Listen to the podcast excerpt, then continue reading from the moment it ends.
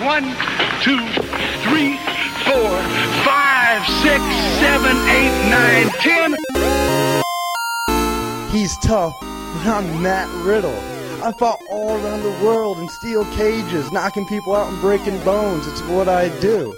So again, do you want me to knock him out or tap him out?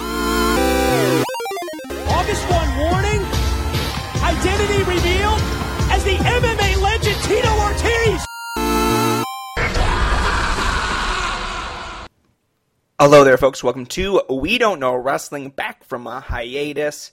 Uh, I am your host, Sam, and with me this week is going to be Dylan Hales. Dylan, how are you doing? I'm splendid. I watched every single WrestleMania weekend show in full, with the exception of Wildkat and Progress, which apparently have the same level of production capabilities. so there's that. That's where we are. Uh, I was going. I did Pod Blast on all the WWN shows for the PWO-PTBN network. Uh, I was going to do a a sort of a weekend roundup, which I still might record. I think I'm going to record it tomorrow because I said I would do it. I was waiting for the progress shows to come out, and they're still not out. Um, uh, at least not last time. Last time I checked. So, uh, progress may effectively not exist, uh, as far as I'm concerned, for the purposes of that. Uh, and now that I've gotten that uh, uh, little little quasi burial out of the way, uh, you can introduce the topic for today. And don't worry about your uh, roundtable being timely because this podcast is going to be the We Don't Know about the We Don't Know Wrestling 100, uh, which came out about a month ago. Um, and we're going to go over your ballot similarly, but probably not as in depth and as lengthy as your greatest WWE wrestler ever conversation uh, with your brother uh, over uh, the Place to Be Nation. So uh, everyone go listen to that four hour podcast. Then you'll get the kind of the gist coming into this one. Uh, I think that's a proper prelude to it. So, first off, I just kind of want to get a handle on your whole process entering this bad boy because um, this is your second year doing a ballot. Um, over twice as many ballots being submitted. Um, how did you kind of tackle the process of putting together your list this year?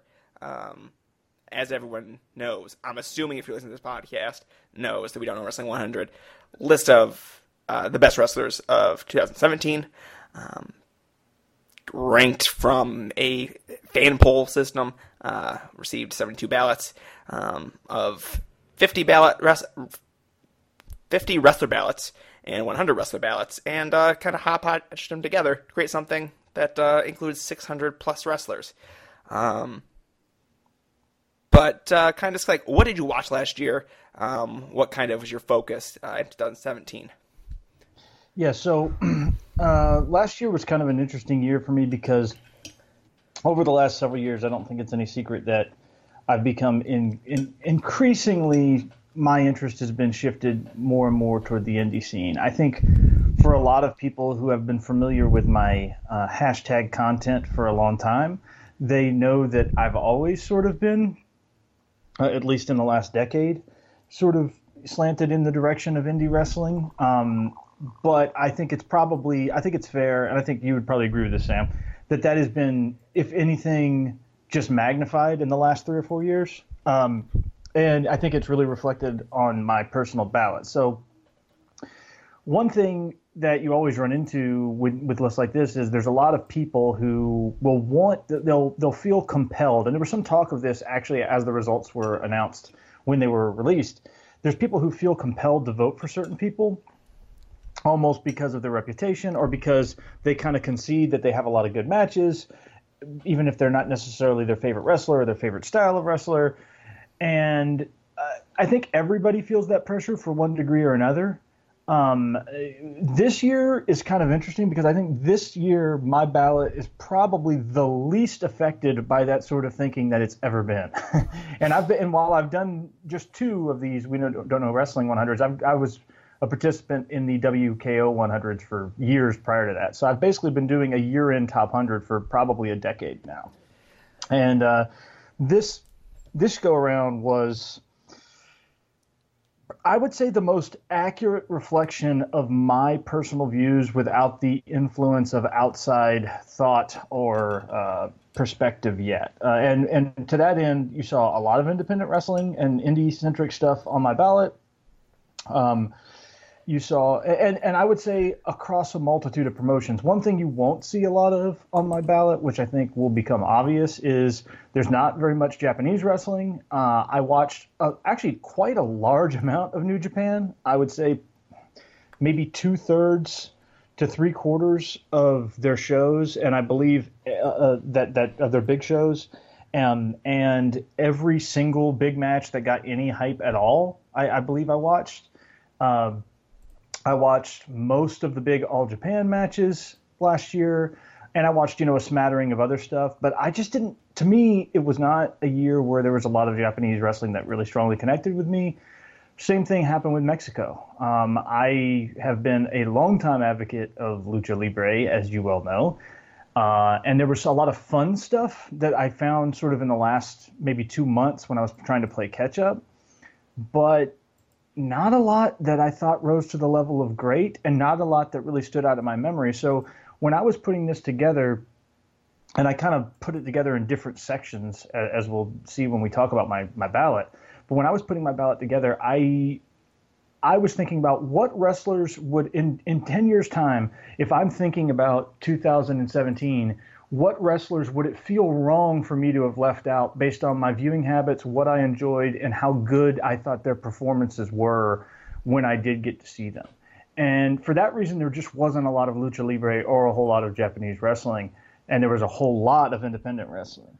Um, as for the things that I like, I think it's pretty eclectic, and I think that'll be obvious once we start to break it down.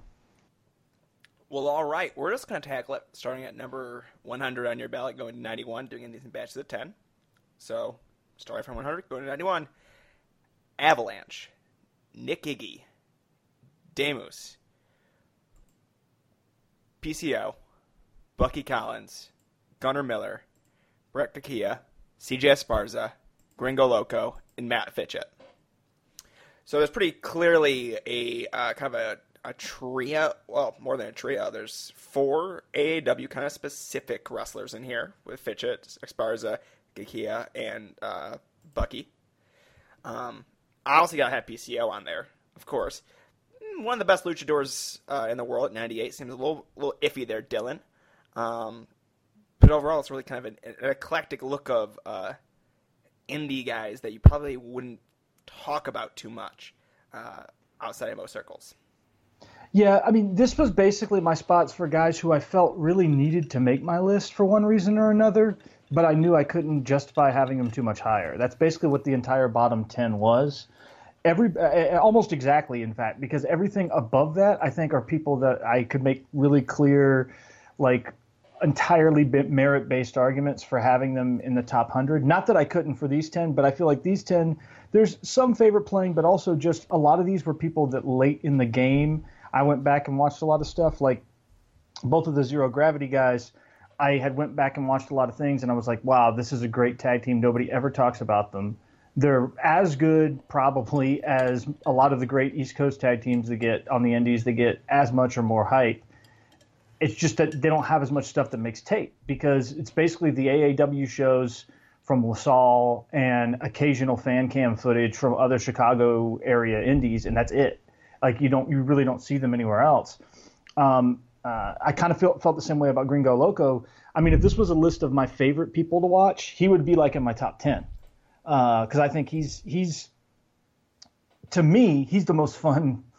This will be controversial. Other than Hechicero, he's probably the most fun luchador to watch on the planet to me because he's an exceptionally good base who's very charismatic and can also fly, but doesn't look like he has any business being a flyer.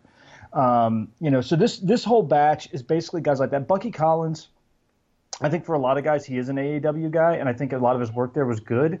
But really, it was his proving ground pro work with Stephen Wolf that was kind of the thing that made me realize I, I did, couldn't, in good conscience, leave him off because in that promotion he's kind of a heel ace Whereas in AAW, he's a heel undercard guy, and he's one of these guys that I think is sneaky good when it comes to being a character driven heel, but also having good offense and being able to like keep up with the super indie work rate type stuff. So this was just a good mix mix of guys. Um, you know, you'll see that there are some big names that were left off my ballot, and that's whatever. I don't really care. I don't really regret any of it.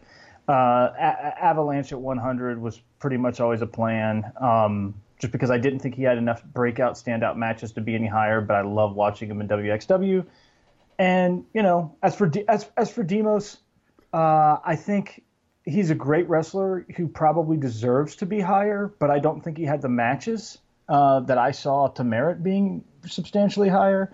And uh, you know, if you if you ask me to pick who would I rather watch, PCO or him, uh, it's PCO. So PCO is one spot ahead of him. Uh, fair enough. Fair enough. Um, yeah. So I guess my question is going to be for kind of these these batches here. Um, we're a quarter into the year. Who's kind of over delivering beyond their rank? Uh, who's kind of dropped off um, out of that group of ten? I don't mean to pad of this podcast, but I'm I'm definitely interested. Um, of, the, of this 10, I think Matt Fitchett has had a pretty good year, um, sort of quietly, um, when given the opportunities, both in NWL, RIP, as of today. Uh, uh, and, um, you know, even the Besties even had a really good match. Well, it was a good match Mania weekend, um, their, their Match Mania weekend at the Pancakes and Pile Driver show. Um, so I think he's had a pretty good year a lot of these other guys, there's just not enough footage that has leaked out yet. Obviously, I think PCO has had a better year. Um, I enjoyed the Ethan Page match from Black Label. I love the Walter match from WrestleMania weekend. He's got two matches from a, a obscure Canadian indie from this year that are up on YouTube. Um, both of them are probably too long, but I, I enjoy them, and they both have really hot crowds that are excited to see basically him do what it is that he does. So PCO is somebody that I would have higher. Um, everybody else, I think it's just too early to tell because I don't think there's enough accumulated footage to make a strong case to move them up or down at this point. Okay. Uh, all right, let's move down to 90 through 81. 90, Jordynne Grace. 89, Tank. 88, Kerry Awful. 87, Ricochet. 86, Drew Galloway. 85, Eddie Kingston. 84, Amazing Red. 83, Tommaso Ciampa. 82, Bret Attitude. And 81, Donovan Dijak. So, looking at this here, I, I can't really draw like a pattern. Um, this seems more of a randomized group of wrestlers here.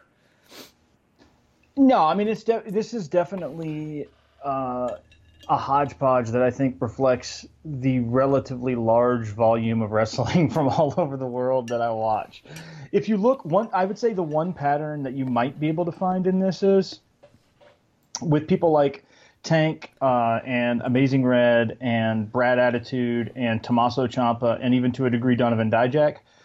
There was not a ton of volume just because either they in some cases got signed to NXT or they just worked for promotions where they couldn't. They they ta- they don't make tape or they don't take a lot of dates or they retired in the middle of the year or they had an injury. So this was kind of like an area where I stuck people who I thought had really strong peaks but for one reason or another they didn't have a complete year that you could really build a case off of to put them super high uh, as time has gone on. This one thing I will say is, if you looked at like my WKO ballots from say seven or eight years ago, they tended to be more like I would be. I was more in the camp of if you had three or four really great matches, you could finish really high. As I've started to attend more wrestling shows, let alone be involved in the process of putting wrestling shows on, there, I'm I'm more likely to reward people for volume than I used to be. I think, and I don't know if that what I don't know exactly what that reflects and why that bias has shifted, but it absolutely has shifted over time. So somebody like Amazing Red or Bright Attitude, who only showed up maybe a handful of times all year, but every single one of their matches is really memorable and really, really good, if not outright great. To me, unless one of those matches was a clear match of the year contender, and none of them were in my mind, there's like a cap. You're you're not going to finish higher than say 70, right? Like that. It's just it's almost impossible. And I think for a lot of other voters, maybe yourself included, that is not true. Um, and I, I, that's just not how I am. I mean, I I, I can't help it. Uh, Jordynne Grace is somebody who I actually think, in terms of talent, should probably be higher.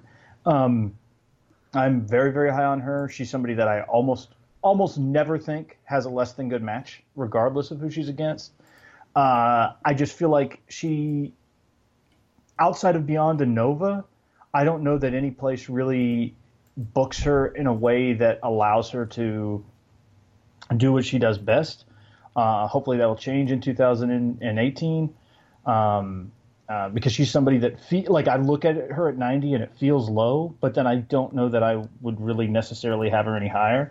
Um, but that's just kind of the nature of, of a list like this. Really hope she shines in that making Towns Classic. Uh, coming Oh well, up. that go, that that goes without saying. first, her first round opponent's uh, Savannah Stone, by the way. Just uh, you can and you can get tickets for that by contacting at Mike Hales nine on Twitter. The MT, MT Classic will be May the twelfth in Nashville at the Nashville Fairgrounds. Well, there we go. There we go. Um, so is Amazing Red retired now after the low key match? Nobody seems to know. Um, I will. T- I, I mean, there's no reason for me not to say this. I'll go full John Thorne here and just say that uh, I we did try to reach out to him about the Scenic City Invitational for this year. Um, uh, by the way, you can follow the Scenic City Invitational at SCI Tournament on Twitter. Tickets are available by direct messaging me on Twitter at Dylan Waco or emailing me at uh, dylanwaco at gmail.com. Uh, having said that, um, we did try and contact him. Um, actually, a couple of different ways. It didn't really go anywhere. One person we talked to told us that he doesn't take bookings anymore outside of House of Glory. This was before the Low Ki match. I don't know if that's true or not. Um, it's seemingly would be true because I don't even know when his last date outside of there would be. I know he worked an AIW show a couple years back, and he was obviously worked Beyond a few times a couple years back. But you know, we would have loved to have had him. Uh, didn't work out. Um, he's another guy that I would probably consider booking in the future if he ever wanted to wrestle again. But mm, we'll see. Uh, but but I, I don't know if he's officially retired or not. It's not clear. Okay, I was curious. I know I've wondered. I've heard, so I was just curious. Um, well, all right. Um, I'm digging the the Kerry Awful tank one two punch you got in here. Um, Eddie Kingston, you said he had no, that was Juice Robinson. Never mind. Eddie Kingston still had a good. Eddie Kingston had a had a pretty uh, uh, uh, good match with Juice Robinson over Mania weekend, and he had a match with good match with Tracy Williams over Mania weekend. But last year he had an excellent match with Tracy Williams at AIW, probably one of the most underrated matches of 2017, actually. Uh, and I thought last year he kind of had a sneaky good Mania weekend too, in the sense that I only saw uh, I only saw him twice, but he had that uh, that super fun wild brawl with Matt Tremont at Spring Break, which got overshadowed on that show, even though it was totally unique. Um, and he also had that savage beating of uh, of uh, what's his name, Adam Rose, Leo Kruger, where he just totally destroyed him at uh, Pancakes and Pile Drivers. It uh, that guy's obviously not exactly somebody that uh, I, I enjoy seeing for a multitude of reasons, but that was one of the all-time brutal ass kickings I've ever witnessed in person. So Well, all right. Let's let's move it or lose it. Um, 80 through 71 here. Uh, at 80, Dirty Daddy. 79, Jaka. 78, Chris Dickinson. 77, White Mike. 76, C.W. Anderson. 75, Sharon Simmons.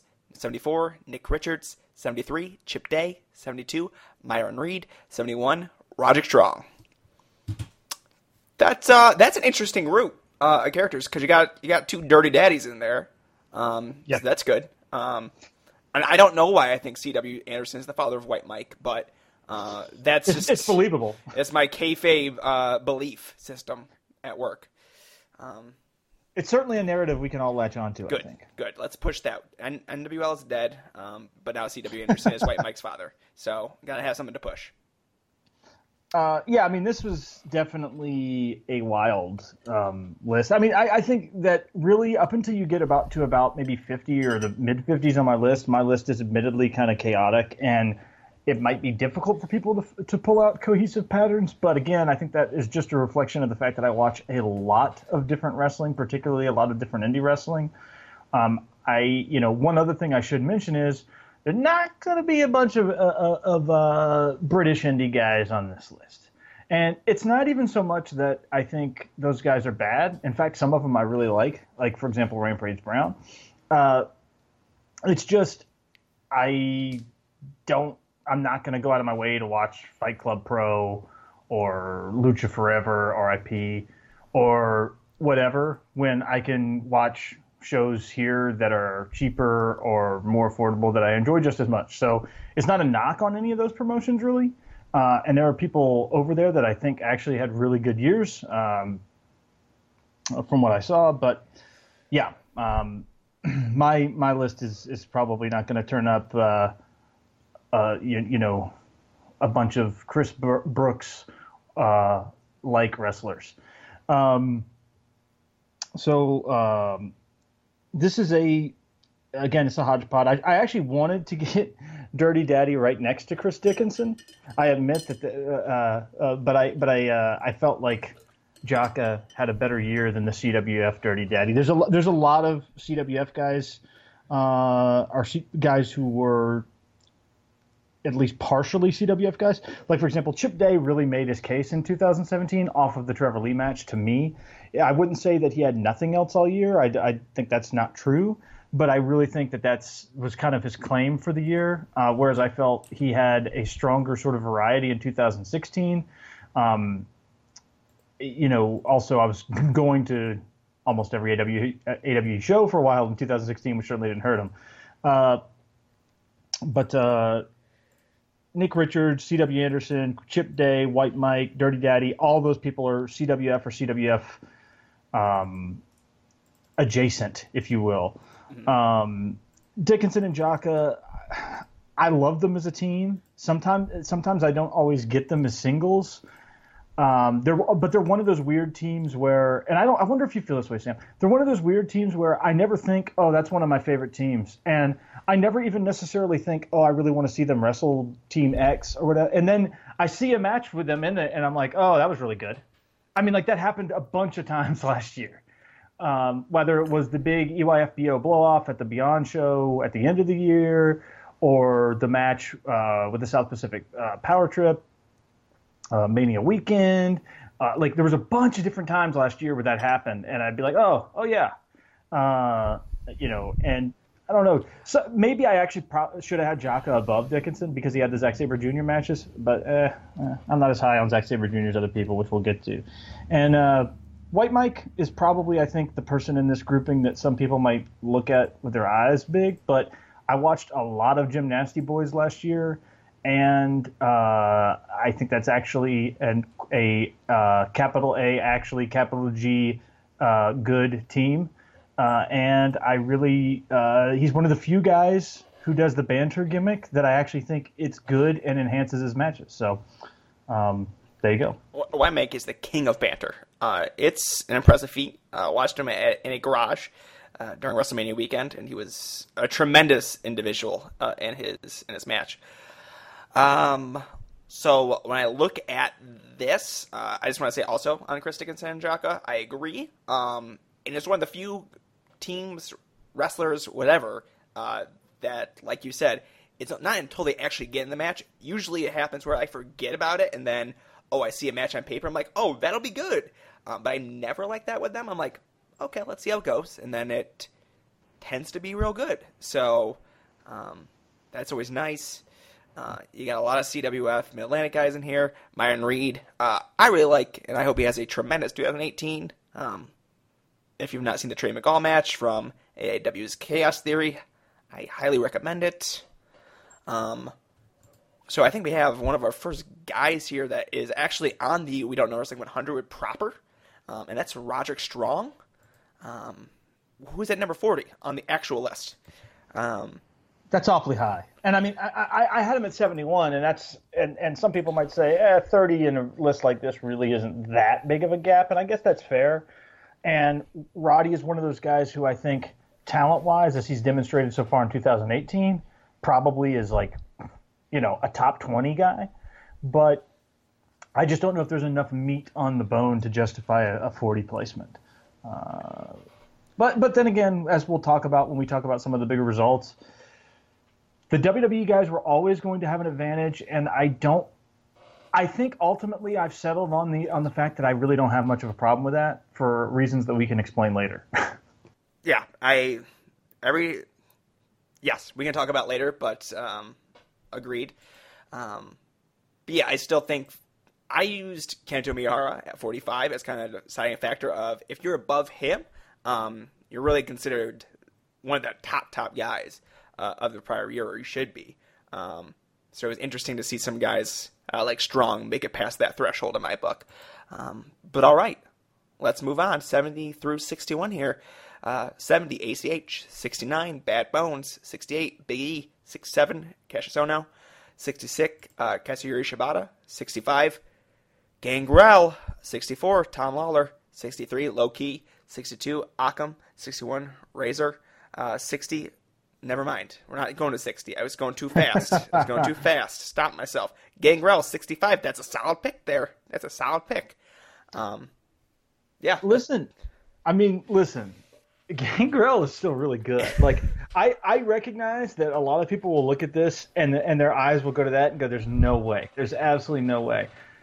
Um, in terms of your veteran guys with former WWE or WCW or ECW name recognition who are still regularly working on the indies, I'm not sure there's anybody who is as guaranteed a good match as him. Like there are guys who I think are still spectacular to watch in their own way, are exciting and are and are very likely to give you a good match and probably are more likely to give you an like a lasting moment PCO would be an example of that. Scorpio would be an example of that. I think to a degree, people like Ming or Bob Holly would be examples of that. But in terms of somebody who I think is most likely to give you an actually good or better match, I, I, I honestly think Gangrel's the pick. I mean, he had some sneaky good matches last year. He had a match with Willie Mack from Bar Wrestling that was very good. Uh, he had a match, John Schuyler's thousandth match from OSCW, which is available for free on YouTube, actually from two different angles, one pro shot and one not. Uh, that was uh, like excellent, honestly. Like I'm not a star rating guy at all, but you know, like four, probably four and a quarter for me, maybe more. Like I thought it was that good. Um, uh, not quite match of the year level, uh, but not like way like absurdly far off either. Um, he had good matches versus people like Andrew Duckworth and others like scattered all out the indies who are maybe not so well known. Um, he just like it's he's he's has like really good offense. He's one of the few guys from that era that still bumps really well. Um, Sam, I know you know this because you'll watch some of these matches sometimes. This this is a guy who does like a flat back bump on the floor as a stock bump in virtually all of his matches. Gangrel is just so good. Uh, who would think the second best member of the Brood behind Christian uh, would still would be the only active one? would be the only active one. Wow. It is it is actually mind blowing. The Vampire Warrior, after uh, years of making pornography and and um, you know being married to Luna Vachon, is the the active one in the group. That seems unlikely, but uh, yeah. En- en- enough about Gangrel. This is kind of another list it, like if you look at this list, I think another thing you'll pull out of this is this is another one where it's like there's a few guys in here who maybe weren't active or did not have a ton of matches, but they had like some really memorable matches. Like Shibata, obviously was not active for very long, but he had like to me the Okada match is so great, even though it's also so terrible at the same time for obvious reasons that if you don't say I, it's romantic, I, am not even sure why you're bothering uh, bringing it up. I couldn't bring myself not. I couldn't bring myself not to rate this uh, uh, the uh, the Mary Shelley of pro wrestling this so highly. Like I could I, I, I couldn't bring myself not to have him like fairly high. Um, uh, Low Ki, it's like you know I really enjoyed him in the WXW Tag League when he actually had an injury. I really, I really enjoyed him uh, in the Sami Callihan match from AAW. Like he's a guy that I always enjoy watching when he shows up. Um, but he, there's just not, there was just not enough for me to have him much higher than this. Uh, AOP, I realize I probably had higher than certain people did, but I think they kind of emerge as a legitimately great tag team this year. And you'll notice that there's actually a lot of complete tag teams on my list. I would be willing to bet that I probably have more complete tag teams on my list than the vast majority of voters. Um, Lawlor's a guy that I think, I think for some people, Lawlor, it, it, I think the way people talk about Lawler versus the way people talk about somebody I had much higher is very interesting, and maybe we could talk about that when we get to him. Um, But like, how high are we talking? Like, like, like the like, highest? like perhaps the highest. Okay. And and uh, and and uh, yeah, there's an interesting relationship there where I think people allow for certain behaviors in one that they don't in others, and I I, I think it's perhaps a a a exercise in some sort of weird like postmodern deconstructionism, uh, like uh, Foucault-inspired analysis that has where people have worked themselves into a shoot. But I don't. But I don't. I, I don't know that. I, it's hard to say. Um, I actually do listen to these people's arguments, and I am sympathetic to them in some ways. But then I see how they seem to only apply them to one wrestler, and it, it's it's very odd. Um, but we'll get to that later. Um, you know, uh, Big E is somebody who finished much higher in the overall results. We could talk about that. Bad Bones, um, I think, was a guy who, his, at his best moments, was outstanding, and at his worst moments was actually bad. So I didn't know exactly where to put him. And ACH was, I, I honestly, ACH is the guy who benefited the most from my last second watching, because he went from being completely off my list to being a guy that I actually thought about putting in the top 50. Um, ultimately, I put him at 70 because I was trying to guard against recency bias. Uh, I had watched his his um, uh, matches with Rex Andrews right before that, where which were both really good. Um, one from Reality of Wrestling, the other from Inspire Pro, which was like excellent, like like a four and a half star better match. Um, I'd also watched the Terrell Tempo match from Inspire Pro right before, which Terrell Tempo is a guy I'm not even that high on, and I thought the match was really good. So you know, and I watched uh, a couple of the late in the year AAW matches that I thought were like great matches. So he he really made a run, uh, and definitely benefited probably more than anybody from the last second viewing. Okay.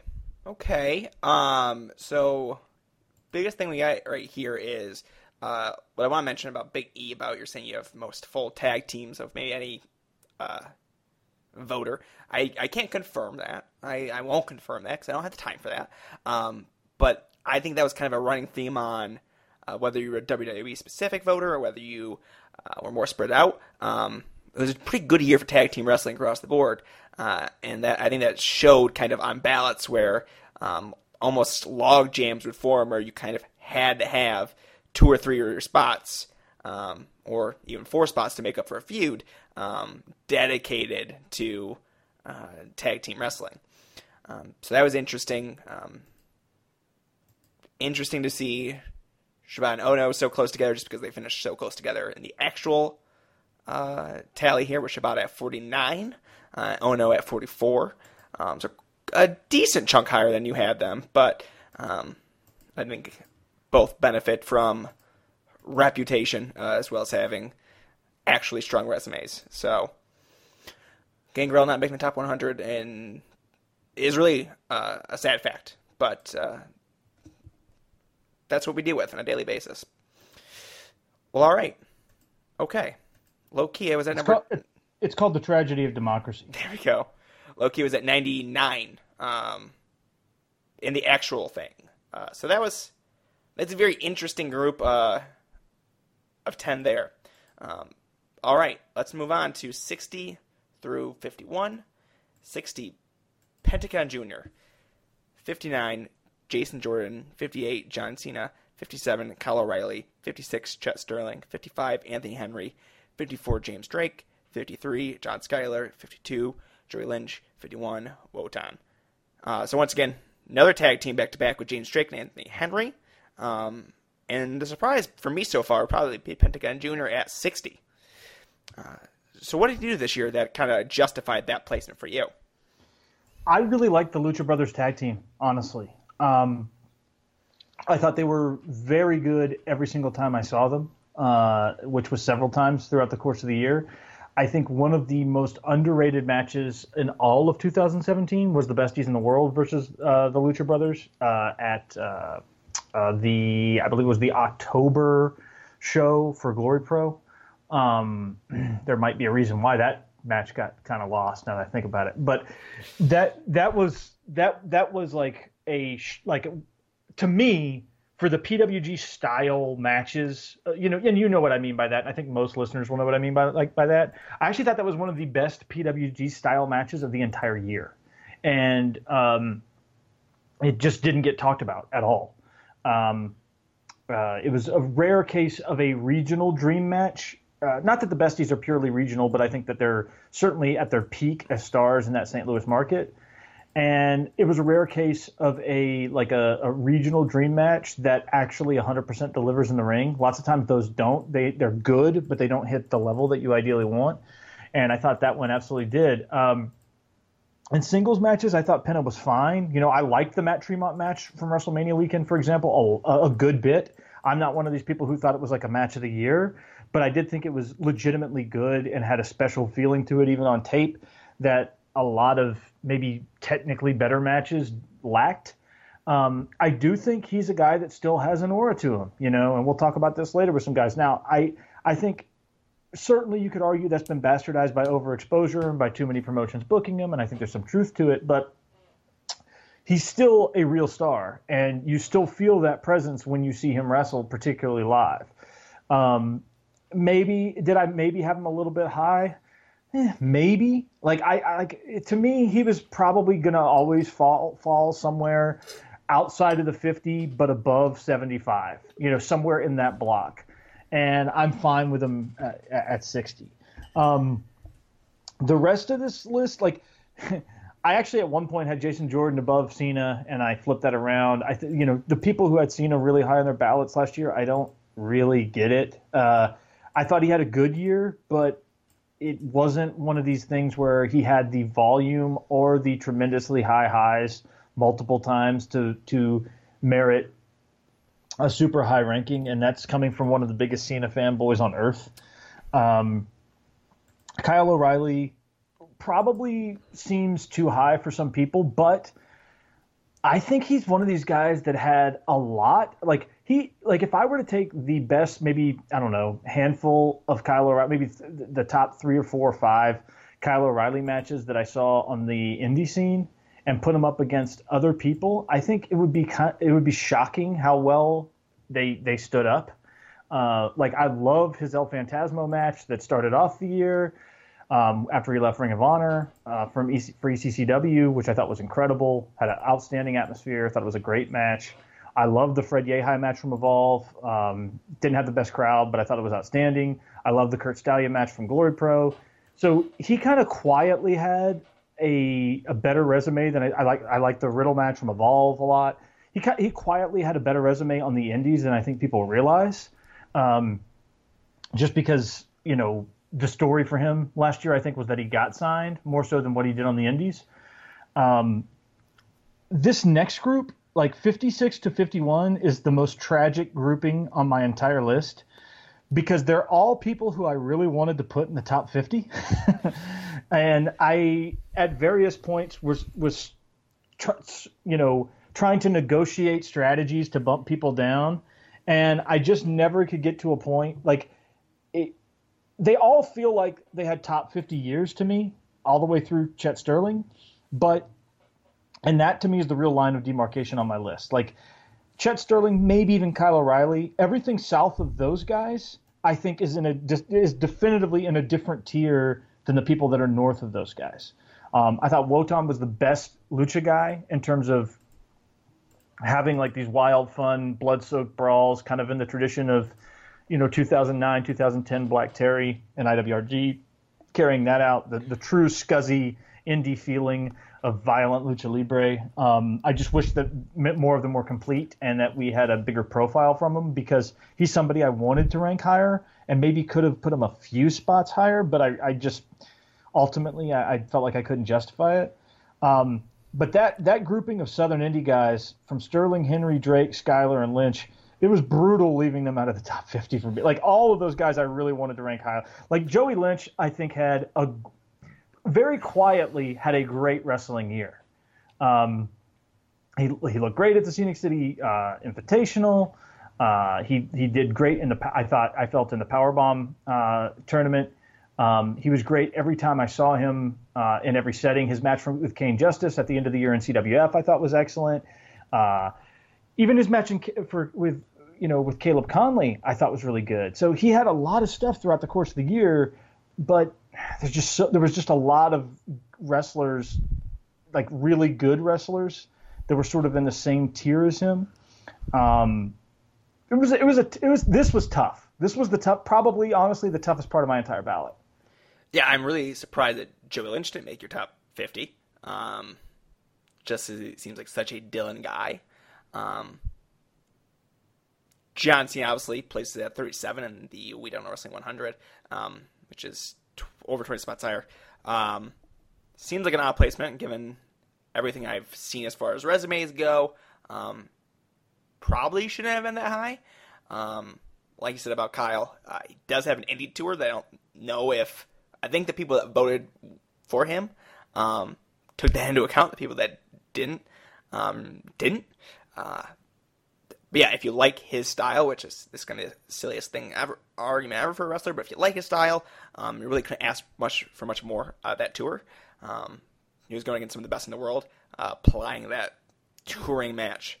Um, but yeah, I, I definitely understand where you're coming from. Uh, being you're a a southern indie guy, uh, to take those that group uh, group of four or five there, uh, not allowing that being able to put them any higher. Uh, that's a bit of a squeeze. Um, it was it was really uh, like honestly it was it was probably illustrative of um, how absurd I am for taking any of this any even mildly seriously. But it, it, it was way like legitimately a little bit stressful for me to leave them out of the top 50 because I did I, I honestly thought all of them had top 50 years. Like if you were to ask me was uh, Anthony Henry one of the 50 best wrestlers in 2017, I would say yeah, of course. But then, but then when I started breaking it down, I felt less confident of that. And you know, that's not a knock on him. It's just a testament to how many great wrestlers there were last year. Yeah, absolutely, absolutely. Um, well, all right, let's move on to 50 through 41 here. 50, Jeff Cobb. 49, Xavier Woods. 48, Gladiator Jeremiah.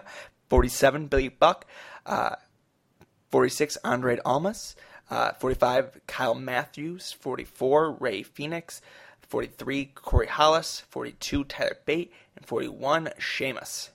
Um, so got half tag team. You got some uh, Anarchy guys, which is uh, probably the biggest story out of this group with uh, Kyle Buck and Jeremiah, um, and Mister Two and a Quarter Stars himself, Jeff Cobb.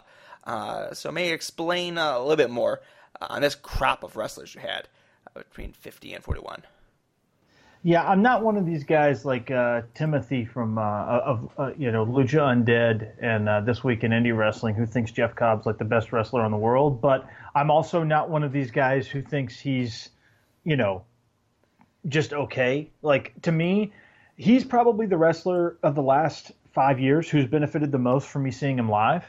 Because before I saw him live, and this is coming from somebody as you well know, Sam, who was probably one of the original pimps of Jeff Cobb on the internet. I, I very much doubt that there were that there were two that there were people uh, before me in large numbers that were touting this guy. So I was definitely early on the train as him being a guy that was worth pursuing and worth seeking out. But I also it definitely like when after I saw him in person, I was like, this guy is way more impressive than he gets credit for because you visually see the strength spots and it, it like and you realize what is actually going on in a way that cannot possibly be communicated via tape and i just think it's it's it hits you on a different level.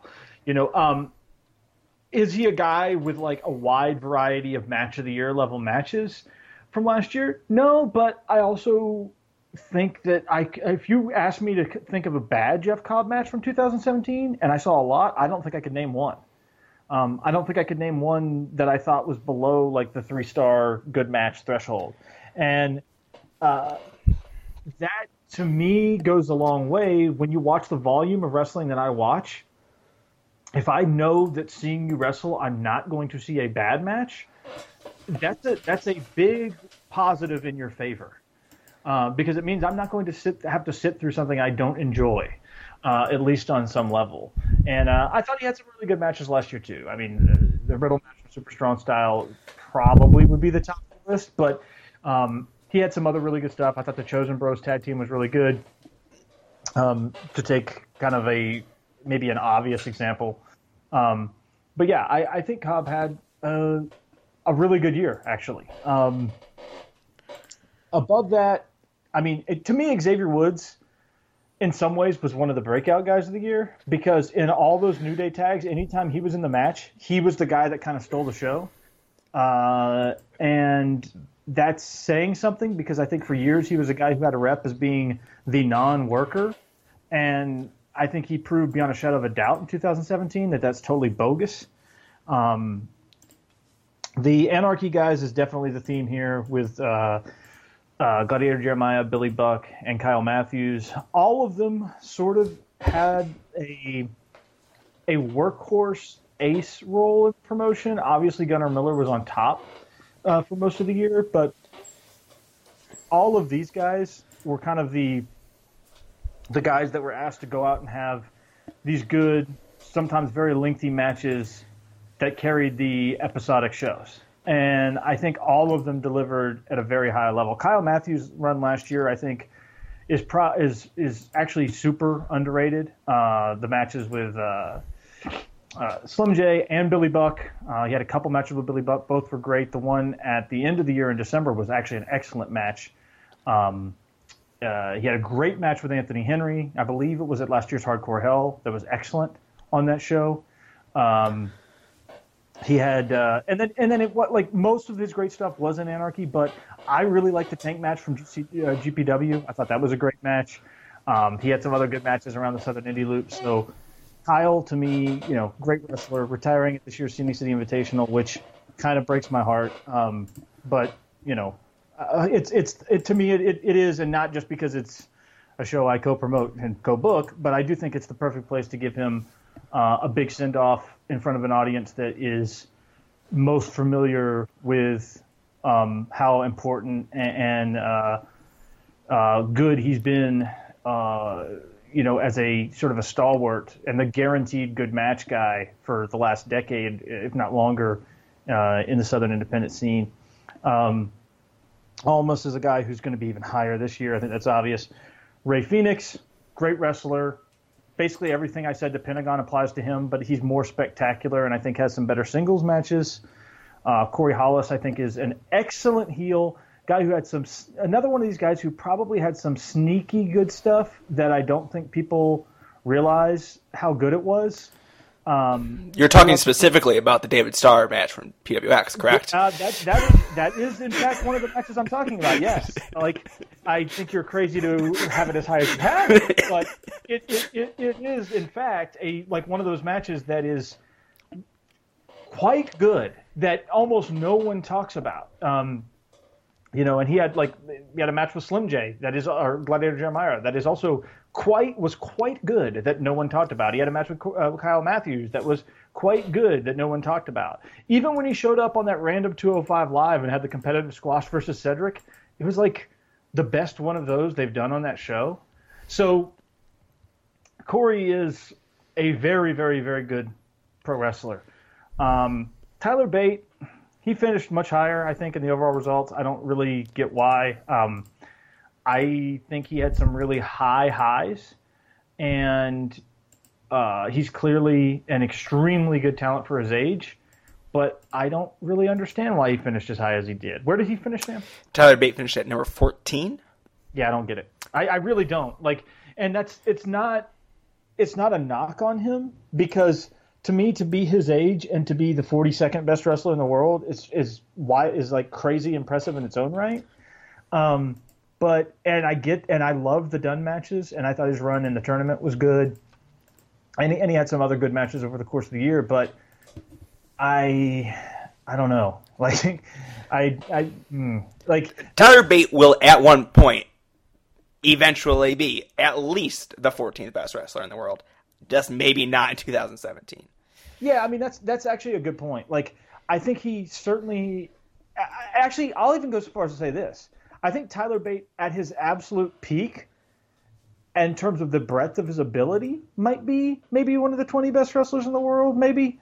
Um, but I don't think he has match to match. Like if I, if I there I could I'm positive that I could find a lot of underwhelming Tyler Bate matches and to me from last year and to me if you're at that level you can't you almost can't have anything that was underwhelming if that makes sense. Like once you get into the top 20 you basically have to be somebody where it was greatest hits all year maybe with one or two small outliers. And i don't feel that way about him. Um, not that he's not a great wrestler. Um, you know uh, i like he's one of these weird guys where mechanically i think he can be absolutely amazing and i love the versatility of his offense and i think him and Dunne is like an all-timer and actually, if you look at my ballot, there's a lot of like sort of uh, there's a lot of matches that are represented too, touring matches, if you will. That, that that's another theme I think of my ballot, where both sides of a touring match shows up a lot this year, and I think Dunne and Bate is a good example of a great one that we saw a lot in 2017, uh, and that to me never really got stale. Uh, but the flip side of Bate for me, and and one of the reasons why I had him quite a bit lower than the overall result is I think for a guy as talented as he is, he has the absolute worst facial expressions in pro wrestling. Like to me, he just doesn't have the emotive quality that I ideally like. So, um, eh, on the one hand, I think that makes him a great big room wrestler in the sense that you, if you're not like in the front row at Progress, you're not going to necessarily notice that. Um, on the other hand, uh, but on the other hand, I'm not sure that I think he's a great small room wrestler. And you know, obviously, if you when it comes to your paycheck, you'd rather be the better big room wrestler. But uh, I don't know. I, I I wonder if I'm the only person who feels that way about him. Let's we'll ask Quen. We'll ask Tim. Uh, see what the the judges say. Um, but all right, uh, I do want to note on Kyle Matthews. Um, it's the biggest reason I really want to go to SCI this year. Um, two years ago when I went the Scenic City Invitational, saw him uh, versus Chris Hero. Uh, it was a real special moment. Um, as I've watched Kyle on YouTube for years, um, and to see his ability live in person is just a different beast altogether. Like you were saying with Jeff Cobb, um, the fluidity that, that guy moves um, is something else. Everyone talks about uh, how they love all these fluid wrestlers. Um, never seen anyone like Kyle. So he's such a he's such a smart wrestler. I mean, like the the thing about Kyle Matthews is, and I'm I, am i am going to gush over him for a little bit, is he he's not. I mean, he's not one of these guys who I don't. I think he would admit this himself. He's not super charismatic, right? He just isn't. But but and that's probably at least part of the reason why he never really got past that entry level opportunity at bigger pr- promotions. Um, but but there are, vi- I mean, you he's. If I have a choice, like if I'm booking a show, and I know that you can put Kyle Matthews against anybody and have a good match, literally anyone. I could take a guy who's completely untrained and put him in the ring, and I think Kyle could give you a three star match with him. Put Fly Guy out there. Yeah. and I don't I don't think you can say that for very many wrestlers, even guys who maybe are better than him in some ways. Um, and he's also, like you said, he's won the best, you know, technical wrestler in Georgia award from the Georgia Wrestling History Award something like eight or nine times. I personally think they should name the award after him when he retires. Um, the I think the only guys one year he split it with Fred Yehi, and one year Jimmy Rave beat him. And I think that's like the only guys other than him that have ever won it in the history of the award. But and there's a lot of wrestling that goes on in Georgia, and a lot of people that vote on those awards. Uh, but I don't think people realize how good of a technical wrestler, like a, a grappler, he is, because it's not this sort of modern iteration of quasi shoot style that so many people think of when they think of that kind of wrestling. It's more of a throwback. Like I would I would consider what Kyle Matthews does to be like the the modern version of like late 70s, early 80s New Japan junior heavyweight sort of grappling. And that's a style that not very many people do anymore. And a style that I actually think is a it's a lost art, and I don't think there's a lot of people that can do it very well anymore. And um, I I cannot talk enough about that dude. He is he's a great wrestler. Absolutely. And there we go. That's 50 through 41. Let's move it or lose it. 40 through 31. 40, Lance Lude. 39, Rob Killjoy. 38, Ace Romero. 37, Oni Lorcan. 36, Dominic Garrini. 35, Zack Sabre Jr. 34, Jimmy Uso. 33, Jey Uso. 32, Joey Janela. 31, The Miz. And there you go. Uh, again, we have two more tag teams off the board. You kind of gave Oni the shaft here at 37, it looks like, based on the overall results. Um, Dominic, real high. Zach, lower than a lot of people. So, talk me through this segment here. Yeah, um, what's funny is that I thought I would have Oni pretty high. like, I was like when I turned in my ballot, I like originally I actually had Oni as high as 30, uh, and at one point I had him as low as 40. So he kind I kind of split ended up sort of splitting the difference. Um, I what hurts Oni is also what makes him who he is. Like on the one hand, there's there was really nobody like him in 2017. Just this, you know, totally insane, almost almost I like entirely defined as a sprint wrestler, right? Like I mean that's virtually all he did all year um, on TV uh, and just going out like full speed ahead, smash mouth wrestling, regardless of opponent, regardless of setting, regardless of placement on card, regardless how much time you got. That's what you got. And it produced some real bangers, most notably the Drew McIntyre match, which I think virtually everybody agrees was great. It, it, there's you can debate how great it was, but I think virtually everybody agrees that it was a great, great match, especially for the amount of time that it got. Um, on the other hand, when I started breaking this down, I was like, can I really justify putting Oni Lorcan ahead of guys who maybe in one or two matches had more total ring time that made tape than he did for the entire year. and it it I just couldn't do it. Like I, I, I couldn't do it. And and some people might say oh, it doesn't matter. I think it does matter because I actually think there's an inherent like some people you know people will say oh he's disadvantaged by the booking. I think in some ways he's advantaged by the booking because he doesn't have the opportunity to to screw up or have a match that's outside of what he does well. It's not like they asked him to go 20 minutes one week. Um, not that he couldn't do that. I mean, I was a huge Biff, Biff fan on the Indies. I wish they would give him 20 minutes. And I've seen him have house show matches uh, back in 2016 that were well over 10 minutes. But I to me, there's again, there's a natural cap on something like that, especially in a year that had as many guys who I thought had good years. If this was another year where I didn't think there were a lot of good wrestling, maybe he could have inched closer to say 25. But in a year with as much good wrestling, eh, I, I don't know. Um, you know, you got two full tag teams in this group with the Ugly Ducklings and the Usos. I thought the Ugly Ducklings were great all year. I thought they were great everywhere they went, whether it was random YouTube matches, uh, CWF, um, uh, PWX, uh, uh SCI Trios tournament. I mean, to me, it really didn't matter where they were. I thought you you you know what you're going to get with them. Like, it's almost impossible for them not to have a good match.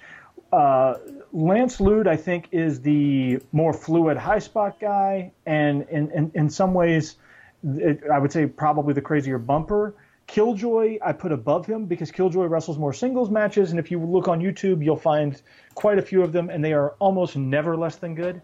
Uh, I, I, tend to think these guys are two of the most underrated guys in all of indie wrestling. Ace Romero, right below Lorcan, because or because in my mind he was the second best sprint wrestler in 2017 after Oni. Um, Usos were obviously great; they finished way higher.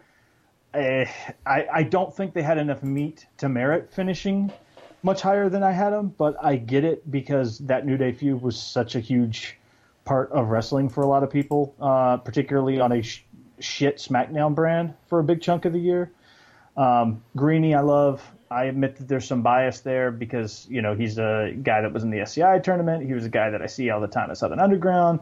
But I also think he's a guy that had a lot of sneakily really good matches all year. The Tom Lawlor match from AIW was absolutely great. If nobody, if you haven't seen it, you should. That match was like a legitimately great match. Uh, I thought his run at Mania Weekend, working in a shed, was actually shockingly good. Uh, matches with Gary Jay, Martin Stone, and Kurt Stallion were all really good. I thought all of his performances in Southern Underground were good uh, or better. Um, yeah, I, I, I, just think Dom had a very good year. Uh, Janela is some is a tough one. Janela is a tough guy to rank. He's going to be even tougher to rank this year, I think, uh, because from a perspective of what defines the year and who you want to and who and like who catches your eye as a performer, I feel like he should be higher. And he has a lot of really good matches, um, and including some that I think emerged late, including one with Zack Sabre Jr., which is where Janela basically wrestles Zack the way you would expect a Zack match to go, and it's actually quite good, um, which you maybe wouldn't expect coming in. But you know, and I, I, I love the Jimmy Havoc match from Progress. I thought him, he and Darby killed it at the SCI. Um, I thought he had a really good Mania weekend last year in terms of just fun breakout matches. But I just couldn't squeeze him into the top 30. Um, in part, it was because there were some lesser known guys that I thought were more deserving of sort of a highlight than a guy who was already going to get that that that highlight from a lot of other voters, uh, and I freely concede that. But also, I just think he's a weird guy to rate. Like in ter- in terms of who's going to put on something really compelling and entertaining and bizarre and outside of the box, he's like in the top five. Um, sometimes it hits, sometimes it misses. I think he would freely acknowledge that. I enjoy the fact and and the degree to which he's a risk taker. I think that wrestling needs more guys like him, not necessarily in terms of crazy bumps because I don't want people paralyzed, but in terms of being able to do things that are wildly outside of the box um, and, and, fun in different ways. You know, he gets he gets compared to a lot of different people. You see him get compared to Sabu. I actually think the best comparison for jo- Joey Janela is Kota Ibushi. Um, he's the guy in the states that is the guy wrestling a doll or wrestling, you know, like I mean that's that's but then who can turn around and have like a legitimately great high profile match against a, another great wrestler and remind you and you'd be like, "Oh yeah, this guy's actually great." And I don't know what to do with guys like that. It's all to me those guys are always the toughest guys to rank. Um, the Miz, I think at 31 is a perfect placement for him. I, I could have bumped him up maybe a few spots, but to me, he was in that 25 to 35 range. Did not have enough volume of great matches to to be in the absolute top tier for me. As an overall act, maybe the best guy in pro wrestling though. So and so so and he's one of those guys where his act is really a cohesive part of his wrestling. So I think you kind of have to reward it. Sabre, I mean, look, wh- where are you on Sabre, Sam? I'm, I'm going to pitch this to you, and then, and then I'll, I'll give my thoughts. Uh, Sabre is a very good professional wrestler. I just don't know if I've ever gotten like hooked by him uh, the same way uh, some other guys have, where they've built a narrative that I just don't see. Um, it's like they're re- reading from a different textbook almost.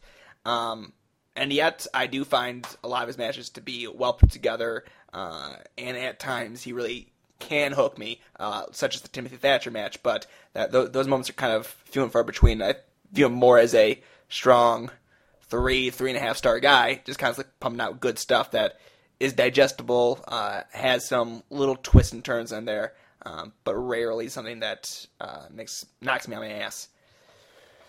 Yeah, I mean, I'm pretty similar to that. Like I think he's a great volume candidate, right? And from a perspective of volume, you could argue that I have them too low, and, and, and maybe that's fair. Maybe I could have him eh, if I look at my list. Maybe I could have had them as high as 30, maybe 28.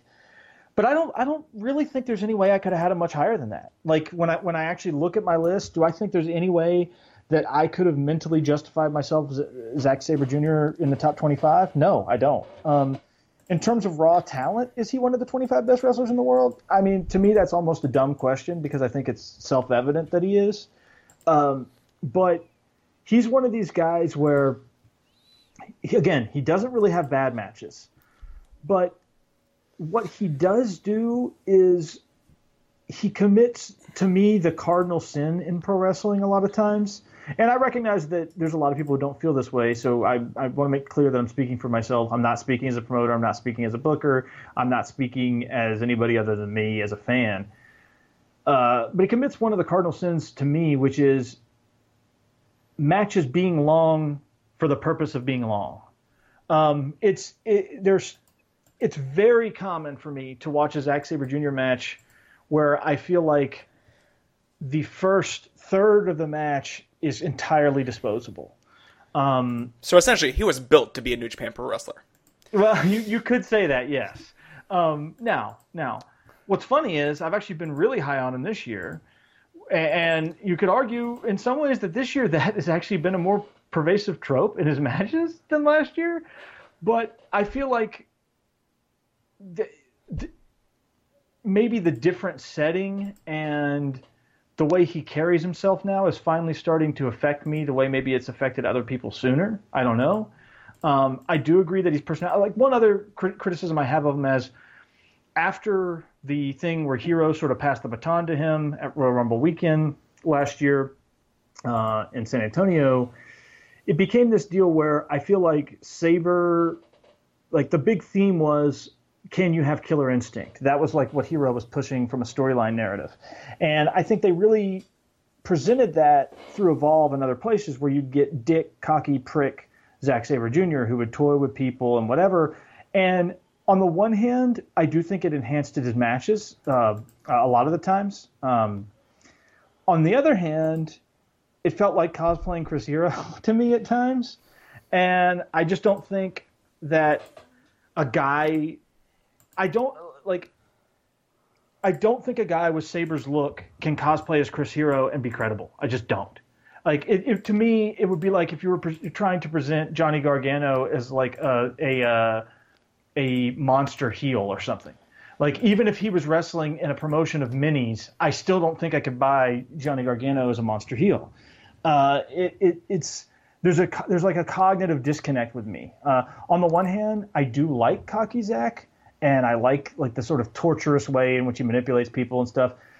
On the other hand, it just feels like it's too much aping the hero formula uh, at times, and um, I don't know. I I hate being this harsh on the guy because I thought he was the 35th best wrestler in the world, and I do think he's a great wrestler. And I I get, especially for people who are super into the technique, why they would rate him higher.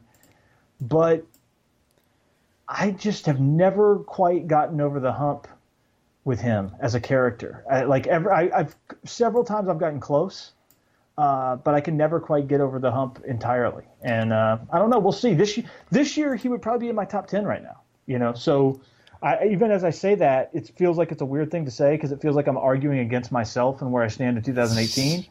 But in in 2017, he's also. You know what the other thing is too, Sam? He's a guy where every year I think about it and I go, huh. Yeah, he had a good year, and then I have to go back, and I, then, then I have to go back to cage match to remember the matches. I don't remember any of them off the top of my head ever. And then I'll like go through the checklist, and I'll be like, "Oh yeah, that was real good. Oh, that was a great match. That was real good. That was real good." And there's something that bothers me. Like, I it's difficult for me, in the way I think about these ballots. It's difficult for me to have a guy like that even if he had more good matches than anybody in the world, I'm not sure that he did. I'm, he probably had, was in the top ten, but even if he had, even if he, on pure volume alone, he ranked in the top ten or even top five of anybody on the planet last year. It's difficult for me to have a guy like that that high if I can't really remember any of the matches. I mean, the only two matches off the top of my head that I could recall blindly uh, for Sabre Jr. when I went to put my ballot together were the Thatcher match where he won the title, which was a great match, and the Hero match um, that was Hero's last match on the Indies, which was really good, but I think maybe a hair underwhelming, if anything.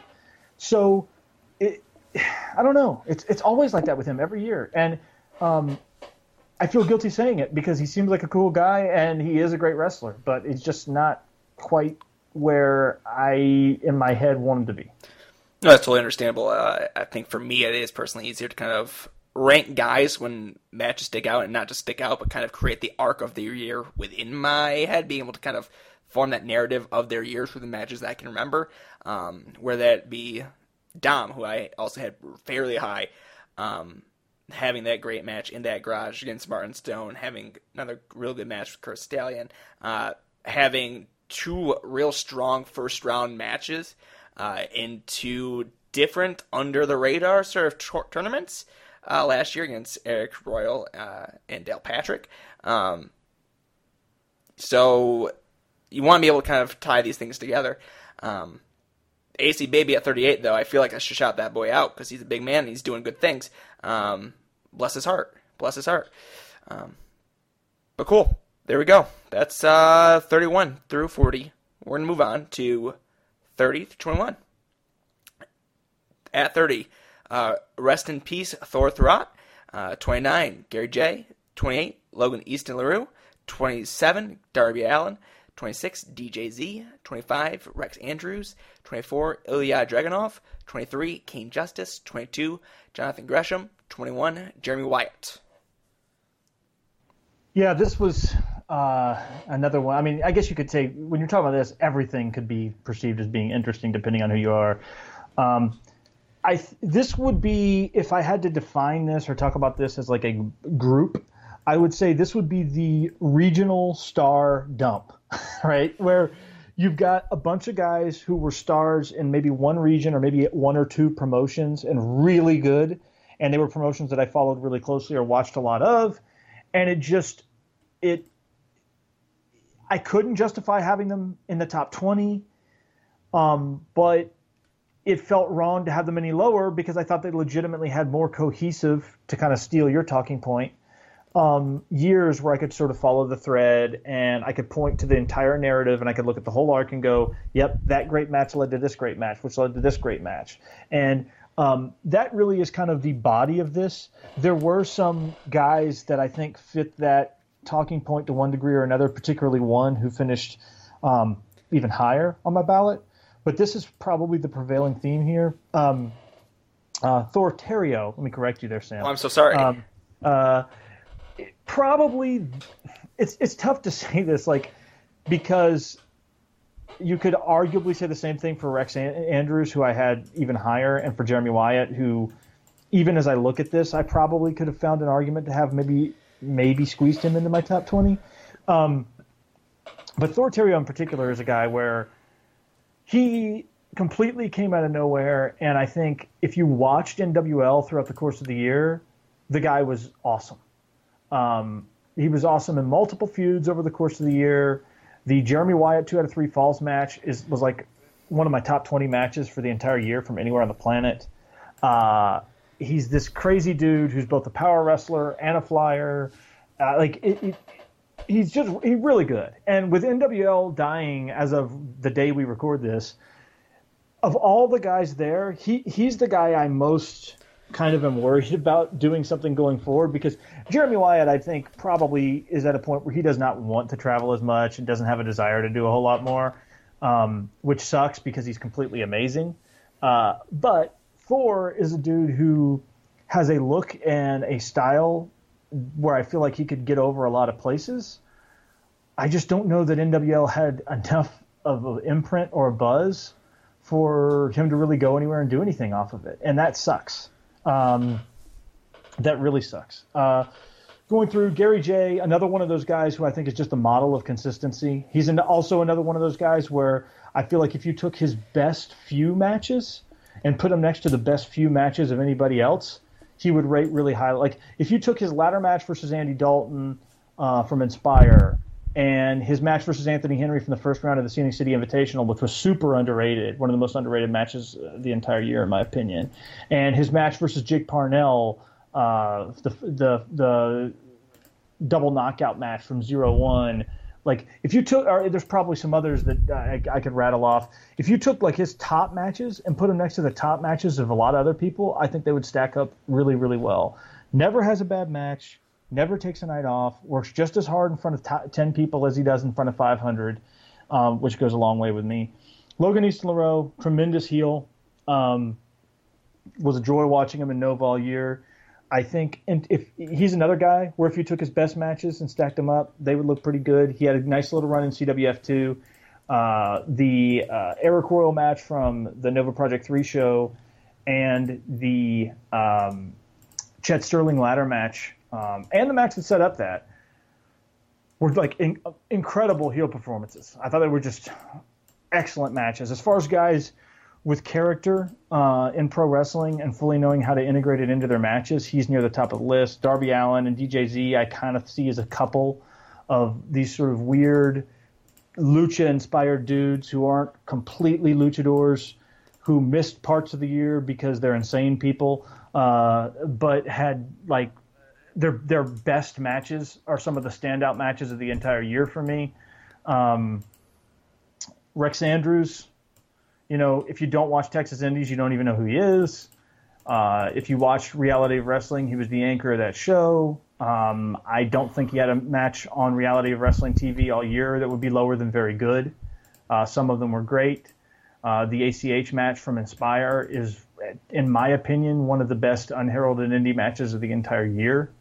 Um, tremendous technical wrestler, sneaky good high spots. I got to call his match with Gary Jay from IHWE in uh, Dallas in December, which kind of solidified to me how good the guy was. Uh, Ilya, Ilya's an interesting one. Um, I could have easily had him higher, but he's a guy where it was like it felt like so much of his argument was in, was was tied into the two matches, the Bad Bones match at the end of the year and the Walter match uh, at 16 carat both of which finished in my top 10 for the year. And I just didn't feel like I liked the Avalanche feud, but I didn't think there were no, like I didn't think anything from it hit the next level, and it felt weird ranking him any higher because of that. Uh, Cain Justice is a wrestling prodigy. Uh, I think he was, even though I had two CWF people above him, I think from a week to week perspective, he was probably the MVP of CWF Mid Atlantic in 2017. Um, and I think slowly over the course of the year, he proved he could do a lot of things. Like if you watch him versus Dominic Garrini, which is a great match. Both of them are. The second one's very good, but the first one's great.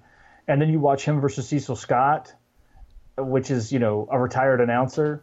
And then you turn around and watch him at the end of the CWF Rumble, or, or him versus Joey Lynch at the very end of the year. I think you can see the evolution in confidence and the the ability to sort of maintain his style without without compromising um, the fact that you have he, he maintains his stylistic integrity and his character without being so rigid in it that it can sometimes hurt his match. 2016 Timothy Thatcher. Uh, and that is that is a a character trait that I think a lot of better in some ways, more experienced wrestlers don't ever figure out.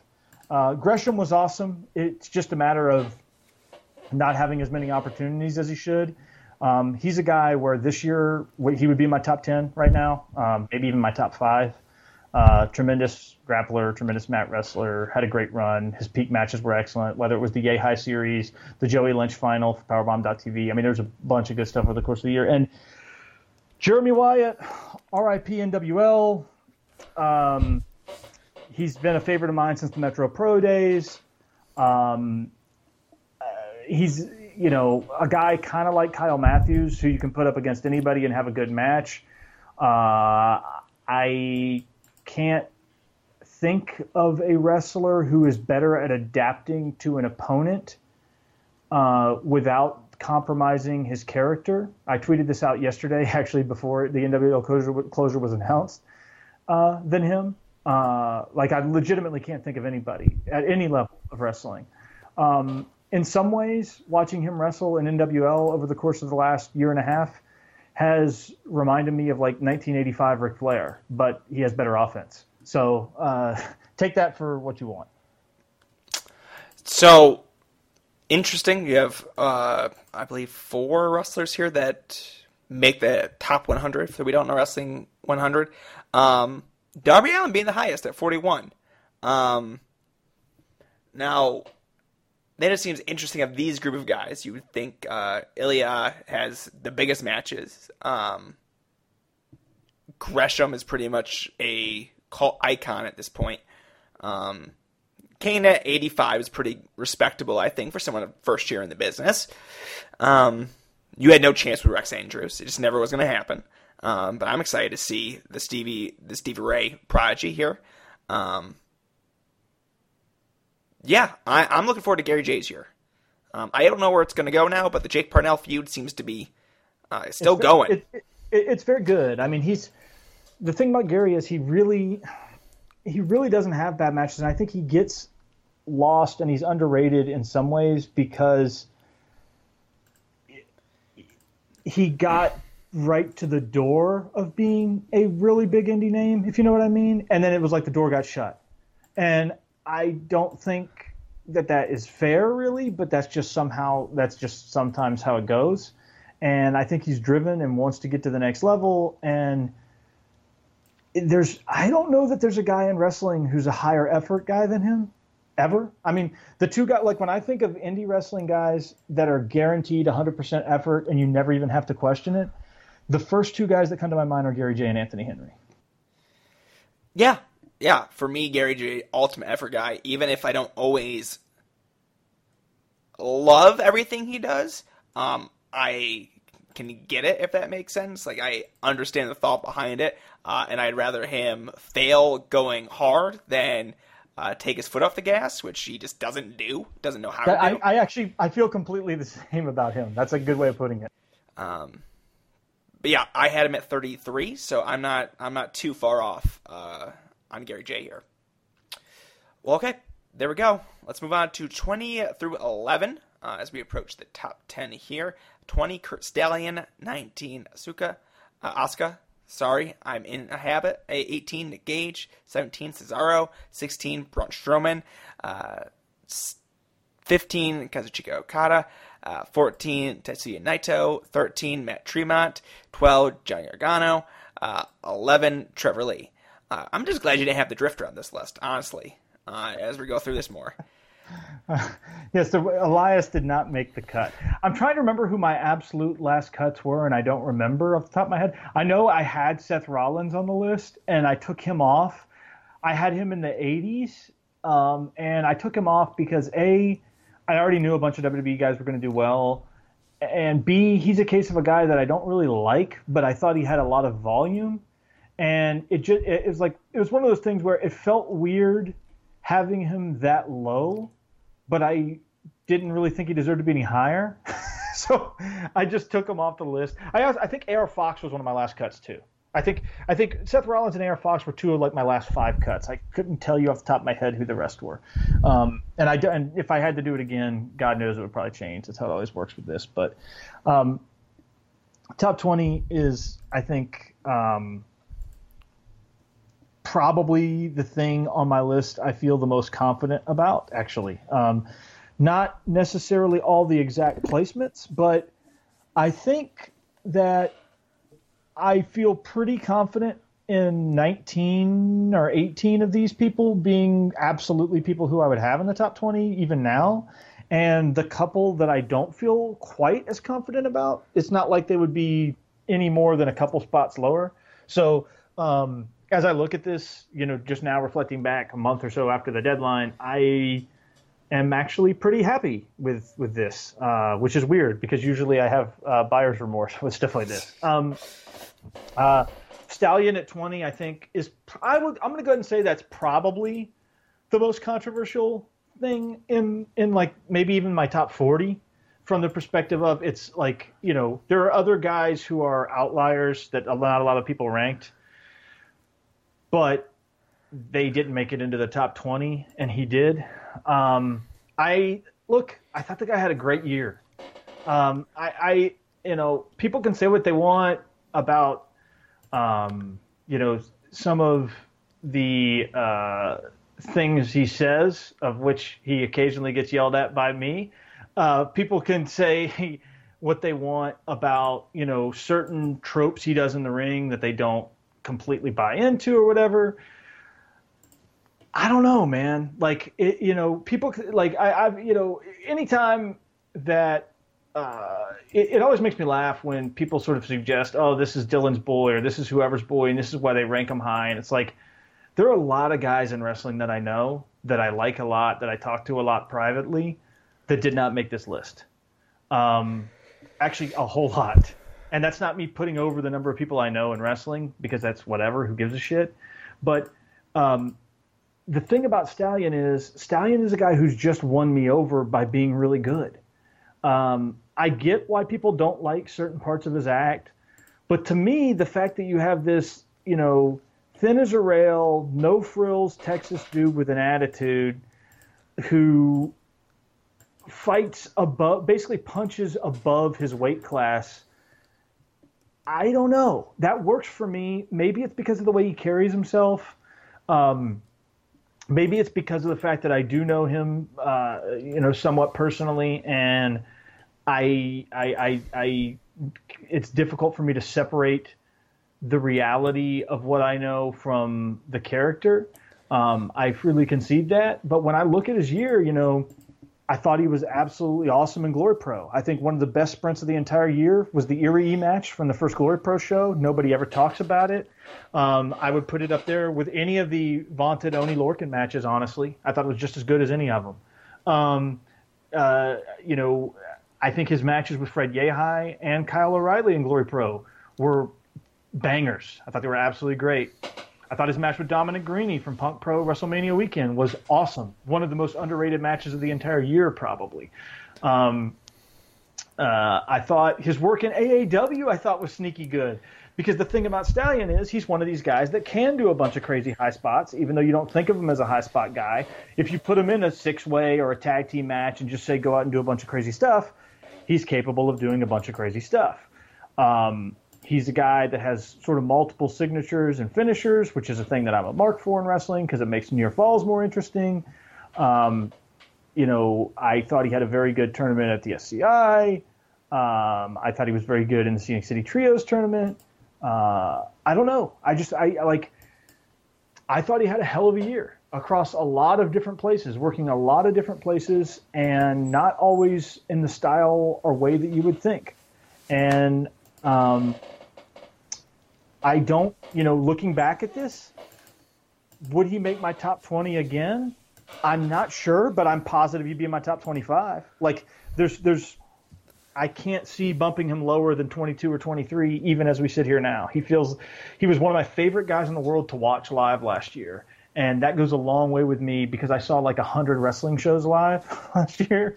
So, uh, that, that carries a lot of legs. Um, as for the rest of this, um, you know, several WWE guys, several New Japan guys. I think for a lot of people who have the perception that I hate New Japan, me having Okada and Naito so high would probably be a surprise. I thought both of them had really good years. I thought their best matches actually basically lived up to the hype, with the exception of the Okada Omega matches, which I didn't hate but also didn't love. Uh, but I did like a lot of Okada's G1. I love the Kojima match. I, I, I love the second Suzuki match for the tournament. Um, you know, I liked several of his defenses a great deal. I thought Naito was excellent in the G1. I thought he was excellent beforehand. I think the character clearly trailed off by the end of the year in some ways, but in terms of actually producing at the classic level that so many people have talked about New Japan main events, this was the first year where I really kind of felt that way about two guys. Uh, and I, I wanted to reflect that on my ballot. Cesaro was always consistently great. He had a couple of singles matches late in the year, which helped him but I think the bar had a great year as well. Uh, you know, Asuka and Johnny Gargano are two guys, or two people, I should say, who, if they're if they had more opportunities, probably would have been in the top ten. Um, it's just a matter of opportunity. I mean, we're seeing it again with Gargano this year, where it's like he's really going to test my theory about whether or not uh, not making not whether or not volume matters as much as it used to because if I'm judging, like, it's hard not to have him number one so far in 2018. It's really hard. Uh, but he's had like four matches make tape or whatever. like I don't know. Like I so I don't know what to do with a guy who has two match of the year contenders and a good, a very good but overrated TV match in my opinion with Almas, and I think maybe one or two other matches, and compare him to somebody like Riddle who had twice as many matches WrestleMania weekend as Gargano's had the entire year. Um, that's going to be a real challenge for me. Um, Strowman, great year. I just don't think he had the meat to be any higher. Gage and Tremont, I think, is the enduring argument. Um, I think a lot of people had Gage higher, which I understand in a way from an oral perspective. I thought Tremont had a more uh, obviously the meteor resume because he was around for the full year. I thought his highs were really just, frankly, just as high as the highs that Gage had. Uh, so for me, that was the the story there. I just thought Tremont, everything that Gage did uh, brings to the table. Tremont to me brought to the table at least close to as well, and he just had more volume, uh, frankly. Uh, and Trevor Lee at eleven, that's an interesting one, um, especially because I'm uh, you know uh, one of the bigger CW advocates for a long time on the internet. I think this was a year where he, the the steam sort of has run out of that a little bit. I think. Um, and it's even more so in 2018 for me. It's not that the matches aren't good; it's that I don't care. Um, they they they the way he has been presented there, it's I just can't get invested in the matches anymore, even when I admit that they're good matches. Uh, and when you have a title reign like that, if they can't, if there's not, if they can't execute sort of a compelling narrative from a match to match perspective that makes you think he has a chance of losing, or that is so novel, like him versus like some scrub or whatever, uh, that, it's, that it becomes a problem. And I think they're in the problem phase of that title reign. Uh, it's not that I don't enjoy uh, the 2017 work. I mean, shit, I had him number 11 in the world. I thought a lot of it was really great. Uh, the Chip Day match was my match of the year, but it was a thing where by the end of the year I was kind of over the Trevor Reign, and um, I don't know. I don't know. Like it's it, it's difficult to envision a scenario where he would be close to this high for me uh, this year. Fair. Um, Trevor Lee ranked 35th, uh, 32nd uh, this year, um, coming in uh, at the 38th placement in the uh, average rankings, um, which is interesting. Uh, he was ranked fifth last year, though, uh, so it was a big tumble, pretty much across the board for Trevor Lee, whether it be people that voted for him, uh, as well as just the overall placement. Uh, just going through this, obviously the Tremont Gage, uh, we discussed this at length at the formerly known as Always Barry Tanner's uh, Part 3. Um, we're not doing that again tonight. Uh, Curt, I think you and I have discussed Curt uh, often, a lot. Um, what we enjoy, what we don't, what I don't enjoy. Um, I do have a question on Cesaro. Uh, in theory, if no one watches Cesaro and Sheamus tag match, uh, why is Cesaro twenty spots over twenty spots higher?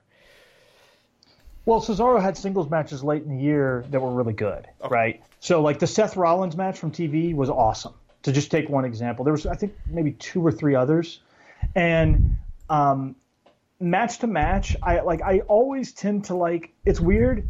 Uh, I think they complement each other really well, and I don't think the gap between them is actually that big. But I almost always like Cesaro's parts in the tag match a hair more. But normally these guys would be back to back. It's just that Cesaro had that those handful of singles matches that I thought were like the Seth Rollins match was like legitimately great, and I don't think Sheamus had a singles match all year that even stood out. So that's the difference. Fair enough. Okay, got it. Um, all right, let's go to your top 10. At 10, Arik Royal. 9, Pete Dunne. 8, AJ Styles. 7, Keith Lee. 6, Timothy Thatcher. 5, Fred Yehi. 4, David Starr. 3, Walter. 2, Roman Reigns. 1, Matt Riddle. Uh, Matt Riddle, uh, that's that was your choice. That was the number one. That was the guy. Yeah, that was the yeah. guy. And and not an easy choice, by the way. I'll I'll I'll get to that, and you can question me on that because I actually have a lot to say about that. Although I don't want to keep you here all night. Um, I'll start with Arik Royal because I think really, honestly, he's. I mean, if you're looking at this, he's. I think it's fair to say the most controversial pick, right? I mean, or at least the most oddball pick to the average person. That's fair, right? That is. That I is fair. Yeah. Um, I had the good fortune of seeing him live several times last year. Again, that always helps guys. I, I and I don't feel bad about that uh, because I see so much live wrestling that it evens out in the wash anyway. Um, but the thing about Arik Royal is you could make a case that he was one of the five best heels and one of the five best baby faces of the entire year because he's the lead babyface in Nova Pro and he's one of the lead heels in CWF Mid Atlantic. And they're two completely different characters and he had he excelled and had great matches in both settings. And I think nowadays there's really not a lot of guys that seem to be able to do that. Um, you know, even really good wrestlers, you don't see that ability to delineate between characters in different places so well. Um, it's funny. Last year he had more high-profile opponents probably in Nova than he did this year, uh, and really everywhere than he did this year. But I think, in a way, this year was the year where you could you could sort of prove beyond a shadow of a doubt how good he was because there was no argument of oh well he's wrestling Tracy Williams and David Starr and Chris Hero and blah blah blah. It's like you know not that he's not still wrestling great wrestlers, but the argument against him sort of evaporates when he's wrestling Jesse Adler at the biggest CWF show of the year and has a really good match. I don't think anybody is going to be arguing that Jesse Adler carried at Arik Royal unless you're an insane person. Um, there was a lot of sleeper, really good matches. He had a great match with Chet Sterling from CWF TV that I don't really think uh, got talked about enough. Uh, the Logan Easton LaRue match from uh, that was in my top ten from Nova Project Three. Um, he proved he had some really good tag matches over the course of the year, um, teaming with Chet against the Ugly Ducklings and some other places. I thought he did well at the SCI and two completely different matches against completely different opponents Dominic Garrini in round one and Curt Stallion in round two, uh, including taking the insane reverse Spanish fly as the finish to the Curt Stallion match, which uh, I lost a bet over. Uh, but um, uh, I still can't believe that actually happened. But uh, I just feel like there's, you know, if you watch something like the Snooty Fox match, there, I'm not sure there's too many guys in independent wrestling who could have that match that he had with Snooty Fox in Chapel Hill in 2017. And uh, in a way, that's sad because in a way that match should be easier to have than some other matches that we see these days. But there's probably not a lot of guys who could do it. And you know, in terms of some of my like my like some of the better carry jobs in wrestling Arik Royal matches this year or 2017. Some of my favorite matches were Arik Royal matches, and just that variance between characters is huge. Um, Pete Dunne is a guy where if he wrestled solely in the WWE, he probably would have made my top five. Uh, it's not so much that the indie stuff. I don't. I'm not one of these guys who think the indie stuff is terrible, but I also don't think it really added to his case at all. And um, you know that when it doesn't add to your case at all, it's it's hard to get above some of these other people. Um, AJ at eight, he obviously ended up winning uh, the entire thing. I'll we can talk about that in the wrap up. Uh, I'll maybe address that then. Uh, Keith Lee at seven.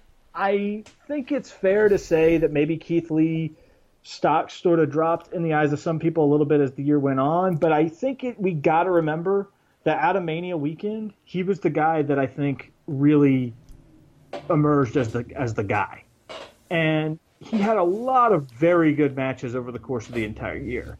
Uh, in terms of volume, I think he would rank really, really high. And the first half of the year aura for him was tremendous. If you want to argue that that changed in the second half of the year, I would listen to it and probably even be sympathetic to it to a degree.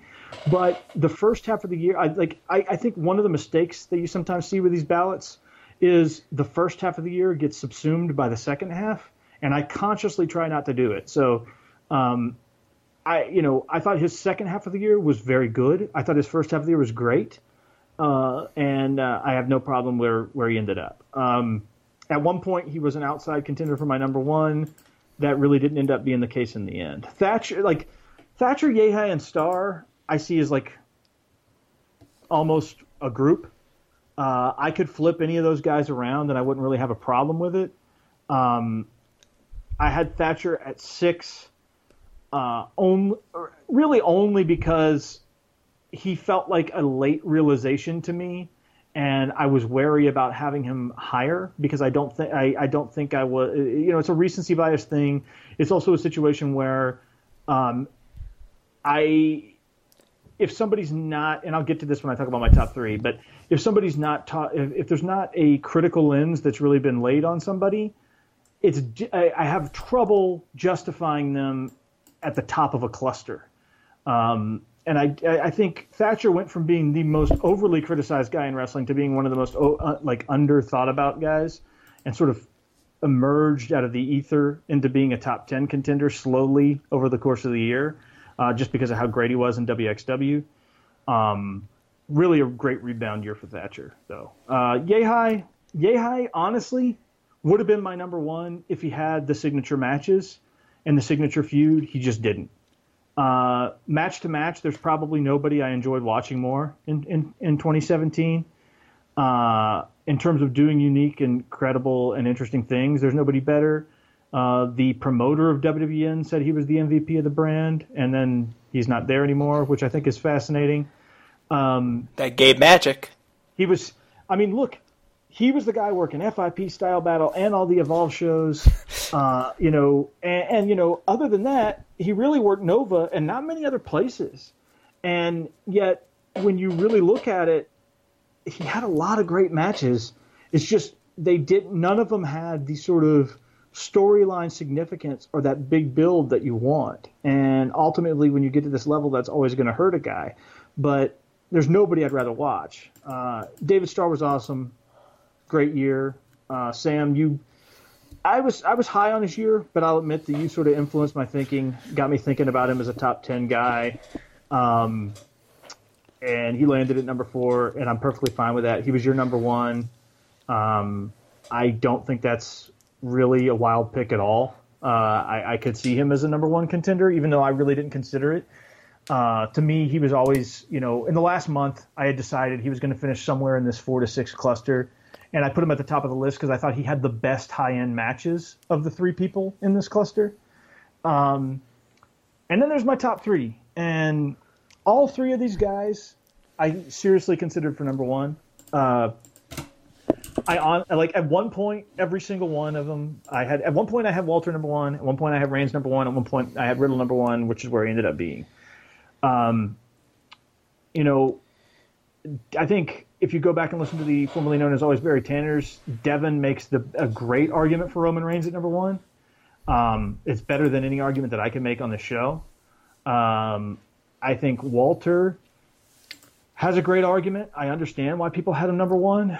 Um, it was tough. Uh, looking at this now, I might put Walter at two and Reigns at three if I had to do it again. I'm not sure, but I don't think I would move Riddle. And you know, one thing I want to say before I talk about Riddle, and I'm actually going to force you to ask me questions about him if you want, Sam. But one one one thing about Walter, Walter's a great wrestler, like tremendous, um, completely unique in the modern landscape, and you know, uh, I, I, this is not meant as anything other than just a looking at him with a more critical lens, but I personally feel that he basically coasts when it comes to wrestling critics.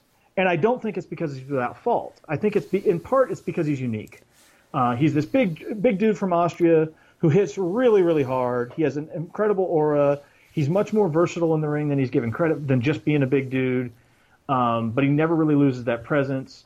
Um, so I completely understand it. But I, I mean, Sam, actually, I'm going to ask you of of the people in my top ten, and maybe even the overall top ten is there and Walter, I believe, actually would have won if it was based on average vote. Is that correct? Average that ranking. is correct. Okay, so if it was based on average ranking, Walter would have been number one. Okay, which I think is an important statistic, um, and maybe the most interesting statistic in the entire thing. I believe Walter was one, Okada was two, and Styles was three. Is that correct? That is correct.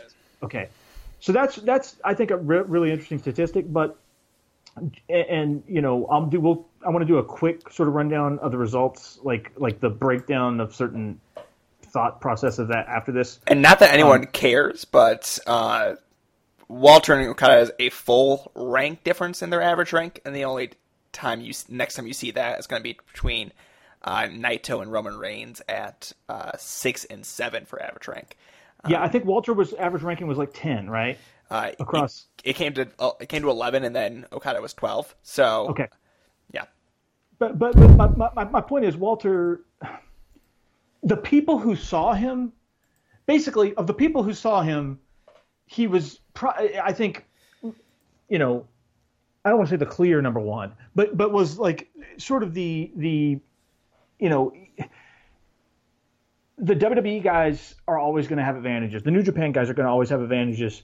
Um, he's the guy with that, that was you know sort of was able to c- come through that and still get into the top 10 overall and still uh, you know with a tremendous average ranking uh, an average ranking above riddle who finished higher than him right Yeah. um, but but in your opinion do you think i'm off base in thinking that he gets a pass in terms of critical engagement more than any other guy in indie wrestling probably. Um, I also don't know if he's been put into a position to really fail, uh, so to speak. But like, I don't. I think the only time we're gonna be able to tell, uh, get into that sort of critical analysis of Walter is to see him stumble, um, because that's when you can start picking apart that match, and then you can start viewing his entire body of work and see if that kind of shows through. Uh, once you find the chink in the armor, it's a little bit easier to see that uh, in a body of work. Um, but if you're not seeing it going along the way, a lot, lot more difficult. Sure, sure. And I mean, here's the thing: he'd pro- he'd be in my top five for this year, right? So far, and maybe and like maybe even my number one. Like I because I don't have an idea of who my number one would be right now as we record this. It could be Walter. It could be Riddle. It could be Gargano. It could honestly, it could be Almas. Like there's several people that I could theoretically see as my number one right now, and I completely get it. But when I was doing my ballot, ultimately the reason I didn't have Walter number one was it bothered me that I don't think he's a guy that, that where there's. I think we're still in the fanboy stage with Walter, right? We're still in that stage where everybody is purely celebrating him, and actually, and to some degree, that's when wrestling's at its best. So it's not like I'm ripping that. Uh, but if you're the sort of person who's going to be doing these ballots, like if you're the sort of that type of wrestling geek, I feel like you have to be tested by an alternative hypothesis to be my number one. You have to be somebody that I can, that where there's been an alternative hypothesis presented, um, and you know, and, and and some people will, I'm sure the counter some people will say is, well, there's not an alternative hypothesis because there isn't one. Well, I don't buy that because I don't believe in a perfect wrestler. I think there's not an alternative hypothesis because the guy has primarily worked in one or two companies with a few, like a little bit in Evolve, a little bit of prog, or a little bit of PWG, but primarily WXW in progress. And I think he's not like to me. There's a big difference between a guy who's wrestling in those controlled and like controlled environments like that, where he's always going to be presented a certain way, and a guy like Riddle who had death matches versus Matt Tremont and Nick Gage and was going down to Southern Indies to wrestle in tournaments where he was wrestling basically all regional guys and uh, was, you know, kind of put in the ace of Beyond at times role and the ace of Evolve role. I mean, like, and then was expected to go over Progress where he was as a big lad, even though he's not really a big lad. Like, I, to me, there was just way more variance in what the expectation was for Riddle than what the expectation was for Walter. And I understand all the criticisms of Riddle. I'm actually sympathetic to some of them, right? Like I don't love I don't like the upkick spot at all. Although he weirdly did use it in a kind of a really interesting way in some of the matches of Romania weekend. But generally speaking, I'm not a fan of that spot, right? Um, I'm not a fan of the German no sell sometimes. Although I do think part of the issue here is, is Riddle's portrayal and people not fully getting it. But there's other things I don't entirely love. But, but, but, but.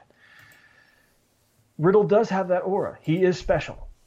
Um, you put putting him up against a Gage or a Tremont or a Tank or whoever, it feels like you're going to see something special and dynamic and different and wild and crazy in a way that is not the case for a lot of other great wrestlers. It just isn't. I'm sorry. Um, there, there's there's a there's a quality that he has that you can't fully put your finger on that is there. Um, I think a lot of the criticism Riddle gets is criticism about people uh, uh, that is directed at who people think he should be rather than who he is. I think a lot of people want him to be Volk Han, But this is a guy who got into wrestling and decided he wanted to be a wrestler by watching Daniel Bryan win the title at WrestleMania. Um, and I think if you if you view his career through the prism of that fandom, uh, you know, I think it's a lot more fair than if you view his prism th- through view his career through the prism of uh, I like UFC and he's a UFC fighter, so he should do grappling. Like I don't I don't think that's a fair way to to sort of view what Riddle is about. I think that's like projection projection of kind of the lowest kind. Um, and don't get me wrong, I love when he does the grappling stuff. I think the no rope trope that he's going to be doing in Evolve now has already helped his matches there. But it does bother me that he seems to be this guy where people want to he gets penalized for not being the fantasy people have. Does that make sense?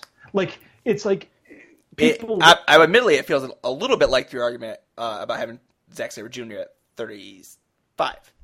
Um, sure, sure, and I and and and and I I think that's fair to a degree. Like I mean, here's the thing i don't i'm not above somebody pointing out the hypocrisy or flaws in my argument i mean there are t- there are certainly times where i've been wildly wrong about a wrestler or a match and then i look back and went god i'm fucking dumb uh, I, I you know the older i get the more i the less resistant i get to being challenged on those sort of things um, and in fact the more i kind of encourage them um, but and, and that and that actually very well may be a fair point which is not but, to say you're being hypocritical. It's to say that no, no, no. That I, just I, resonates. Maybe I am, but but I don't. But I but I'm also not in denial that that's possible, right? Like I'm not I'm not somebody who's going to react to that with venom uh, because I think we all are actually when it comes to these sorts of things.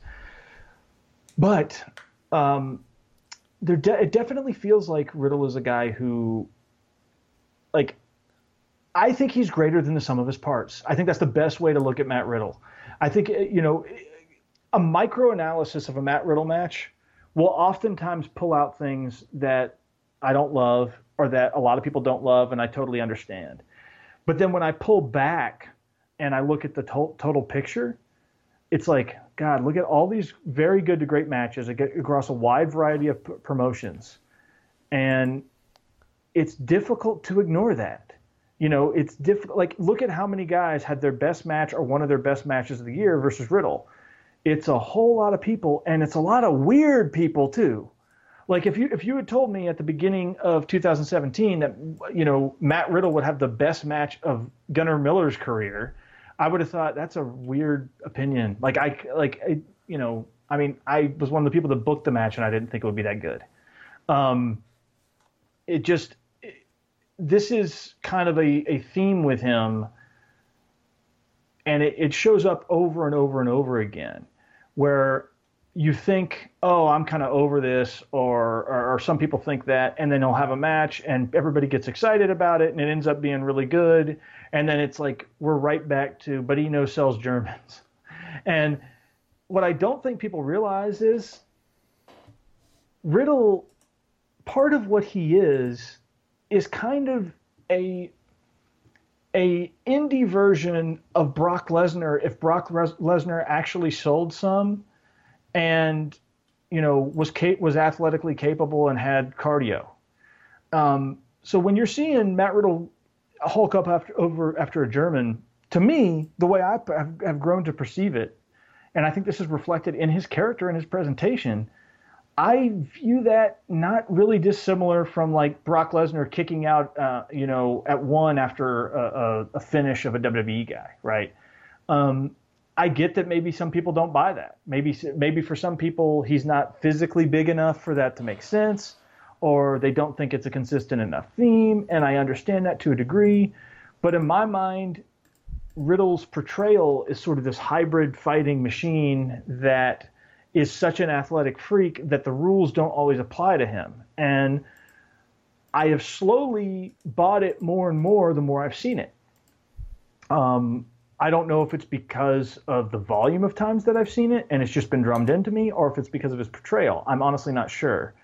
But there are things like you know, the float over superplex into the jackhammer spot that he does with Gunnar Miller at the SCI, for a lot of wrestlers, you know, for him to kick out of that, I would have thought it was stupid. But in that match, it to me would have been stupid for him not to. like it's it, it it's the character, it's what he is. And I don't if you don't get the character, I, I guess I understand it. But the wish fulfillment of him being a different character, um, I don't know. I, I, I think we're to a point where he's not ever going to be Volk Han. He probably shouldn't be Volk Han if he wants to be commercially successful, by the way. And I think people just need to get over it. You know, and if they don't want to get over it, that's fine. I mean, you, you, it's whatever. But I, he's he, it it's it's one of the it's like it's clear that to the majority of people who are watching indie wrestling it works and it's clear that the guy has a high volume of good matches doing it and even a lot of great matches because the other reason that i had riddle number one is when i broke it down and looked at it there was nobody who had more matches that would have made my overall personal 100 than him I think I had like 15 or 16 matches when I was kind of going through it that were riddle matches, and I don't think anybody else had more than 10. And you know, I, I don't know. Like I, I don't I don't think this was a runaway year. It's not the kind of year where I think Riddle was clearly the best guy in the world. I don't believe that. But I thought the arguments against him in a way sort of strengthened my view that he was the best wrestler uh, overall because despite agreeing with a lot of these arguments, at least to some degree, it, it never felt like he shouldn't be a number one contender. And um, I don't know. It's it's it's a tough one. It's an interesting one for sure. And he ended up finishing third overall, which to me was kind of a surprise. Yeah. So I feel like I during formerly known as Always Barry Tanner's three, uh, I think I went pretty pretty hard at Riddle. Um, Riddle, Riddle can handle it. Um, proud supporter of the Making Towns Classic uh, and the SCI, uh, Matt Riddle. Mm, and I did that just because I think we saw it this WrestleMania weekend. There were there were traits of him in 2017 that became more apparent than they had 2016, I believe, in, in my eyes. Um, that sort of. I think that I think that's basically fair, but I would also say that his role changed a little bit. But go ahead. That took away from some of these matches that felt like, oh, these are real good. These are real good. Why they throw that in? That seems like a staple spot that got jammed in there, uh, and sometimes it makes some sort of contextual sense.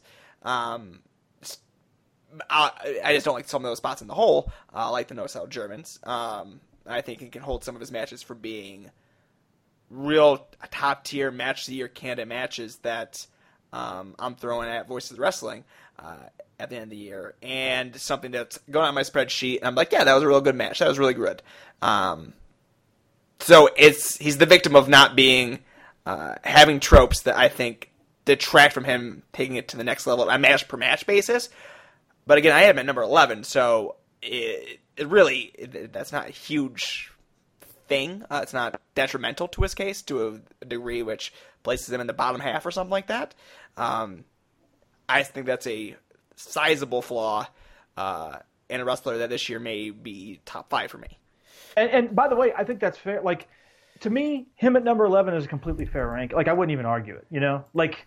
I, like it's not he's because I feel like this was a year where there wasn't actually a clear runaway run, number one.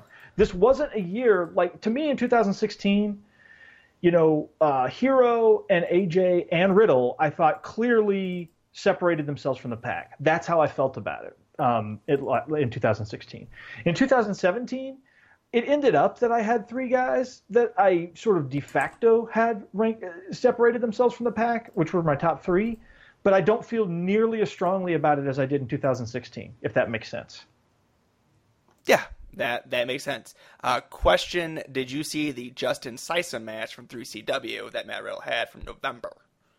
I did not actually. I, I would highly recommend that. They may be my favorite Matt Riddle match uh, of 2017, um, where he is pitted against someone that may be equally freakishly athletic as him.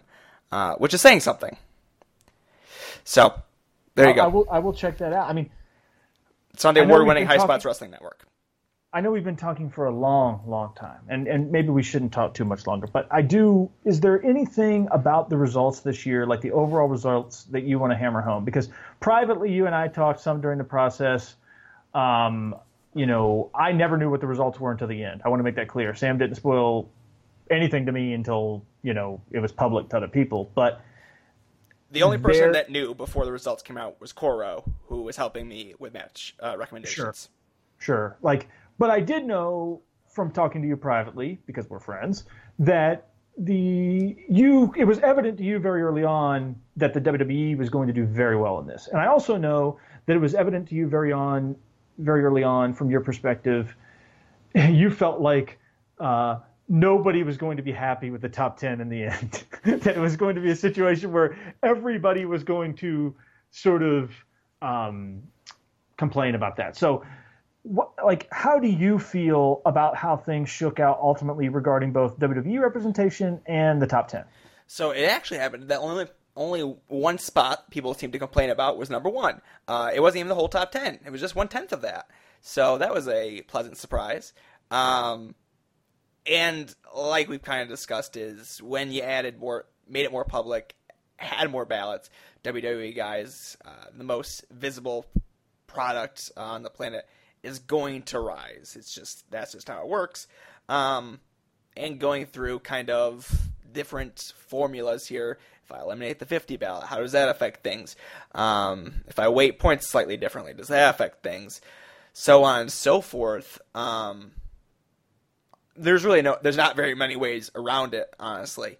Uh, it is what it is, uh, and at the end of the day, I'm not too terribly mad how this whole thing came out when uh, Timothy Thatcher, David Starr, uh, Walter, Matt Riddle, they're all in the top 21. Fred Yehi's in there. Um, so we still have some good representation from the Indies as well as New Japan. Um, so I I was fairly happy with how this whole thing turned out. Um, and my biggest worry was that folks that had very Japanese centric or had a lot of lucha folks on their ballots, uh, not well represented in the top 100, would be feel marginalized to a degree. I don't like using that word, but uh, I would feel like their their voice wasn't as important as it may have been last year, uh, or something like the WKO 100, um, which had a very distinct voice. Where this list did not have a very distinct voice. It had a uh, kind of a hodgepodge view of professional wrestling through the scope of a niche bubble of wrestling Twitter, um, which I liked. Which I liked. Um, I mean, personally, and I agree with most everything you said there. Personally, the only change that I would strongly recommend to the process is, I think if you're sub- if you're submitting a ballot that features wrestlers from only one promotion, and I know the, the one of the guilty parties of this has already taken himself out of submitting a ballot next year, so it's not really relevant. But I feel like this this this should have been probably a rule this year. I feel like if you're good, it, th- that's what the top 50 is made for. You know what I mean? Like, I think you could do a top 50 of WWE only guys, and it'd be a pretty fair and accurate and like reasonable list, right? Like, I don't think that, but to me, a top 100 of only WWE guys is really stretching it. Like, like I, I, I, you know, and I'm a pretty big fan of WWE from an in-ring perspective, but I'm not sure that you can get to a hundred. Like, it, I don't know. Like to me, that's like the one change uh, that I would make. Other than that, you know, it is what it is. When you have more voters, you're going to have less opportunity for some of the more niche wrestlers to um, climb to the top. But I also didn't feel like it was a case of anything totally absurd. One one interesting thing that I noticed in the results was that uh, the top i- i- among the top 10 uh, people that finished in the top 10 the there were more number one votes for people that were New Japan centric primarily than there were for people who were WWE centric primarily, if I'm not mistaken. And I thought that was interesting. I also thought it was interesting that AJ Styles finished number one, even though there were several wrestlers who got more number one votes than he did. Several. Uh, not just one or two, like several guys who got more number one votes than he did. That to me is actually really interesting. And as we talked about at the time on Twitter, and I guess it's worth mentioning here, I think most people were kind of unhappy with AJ finishing number one, but it, it's this is what this is I think sort of the byproduct of having a modern hardcore wrestling fan culture that is so sort of split into camps is if you've got a guy that every camp sort of agrees is good, they're going to sort of slide into the gap when everybody disagrees on everybody else. So like somebody like me, I didn't even have Kenny Omega on my top 100, which I think to some people is probably insane. Um, you know, but I had AJ Styles number 8. You know, like and there were other people who probably didn't have any WWE guys at all on their list other than AJ Styles, or maybe a couple. And that, you know, for all the whining about, oh, how did AJ finish number one? That's how he finished number one. you know what I mean? He finished number one because he's the demilitarized zone of wrestling Twitter. He's the guy that everybody sort of agrees yeah, he's a great wrestler. And people can say, well, he didn't have that great of a year because he had that time off, like in the middle of the year, which wasn't very good. It wasn't very good, but it also wasn't terrible. It was fine. And he closed the year strong. He opened the year pretty strong. Um, I, I just feel like we should have seen it coming.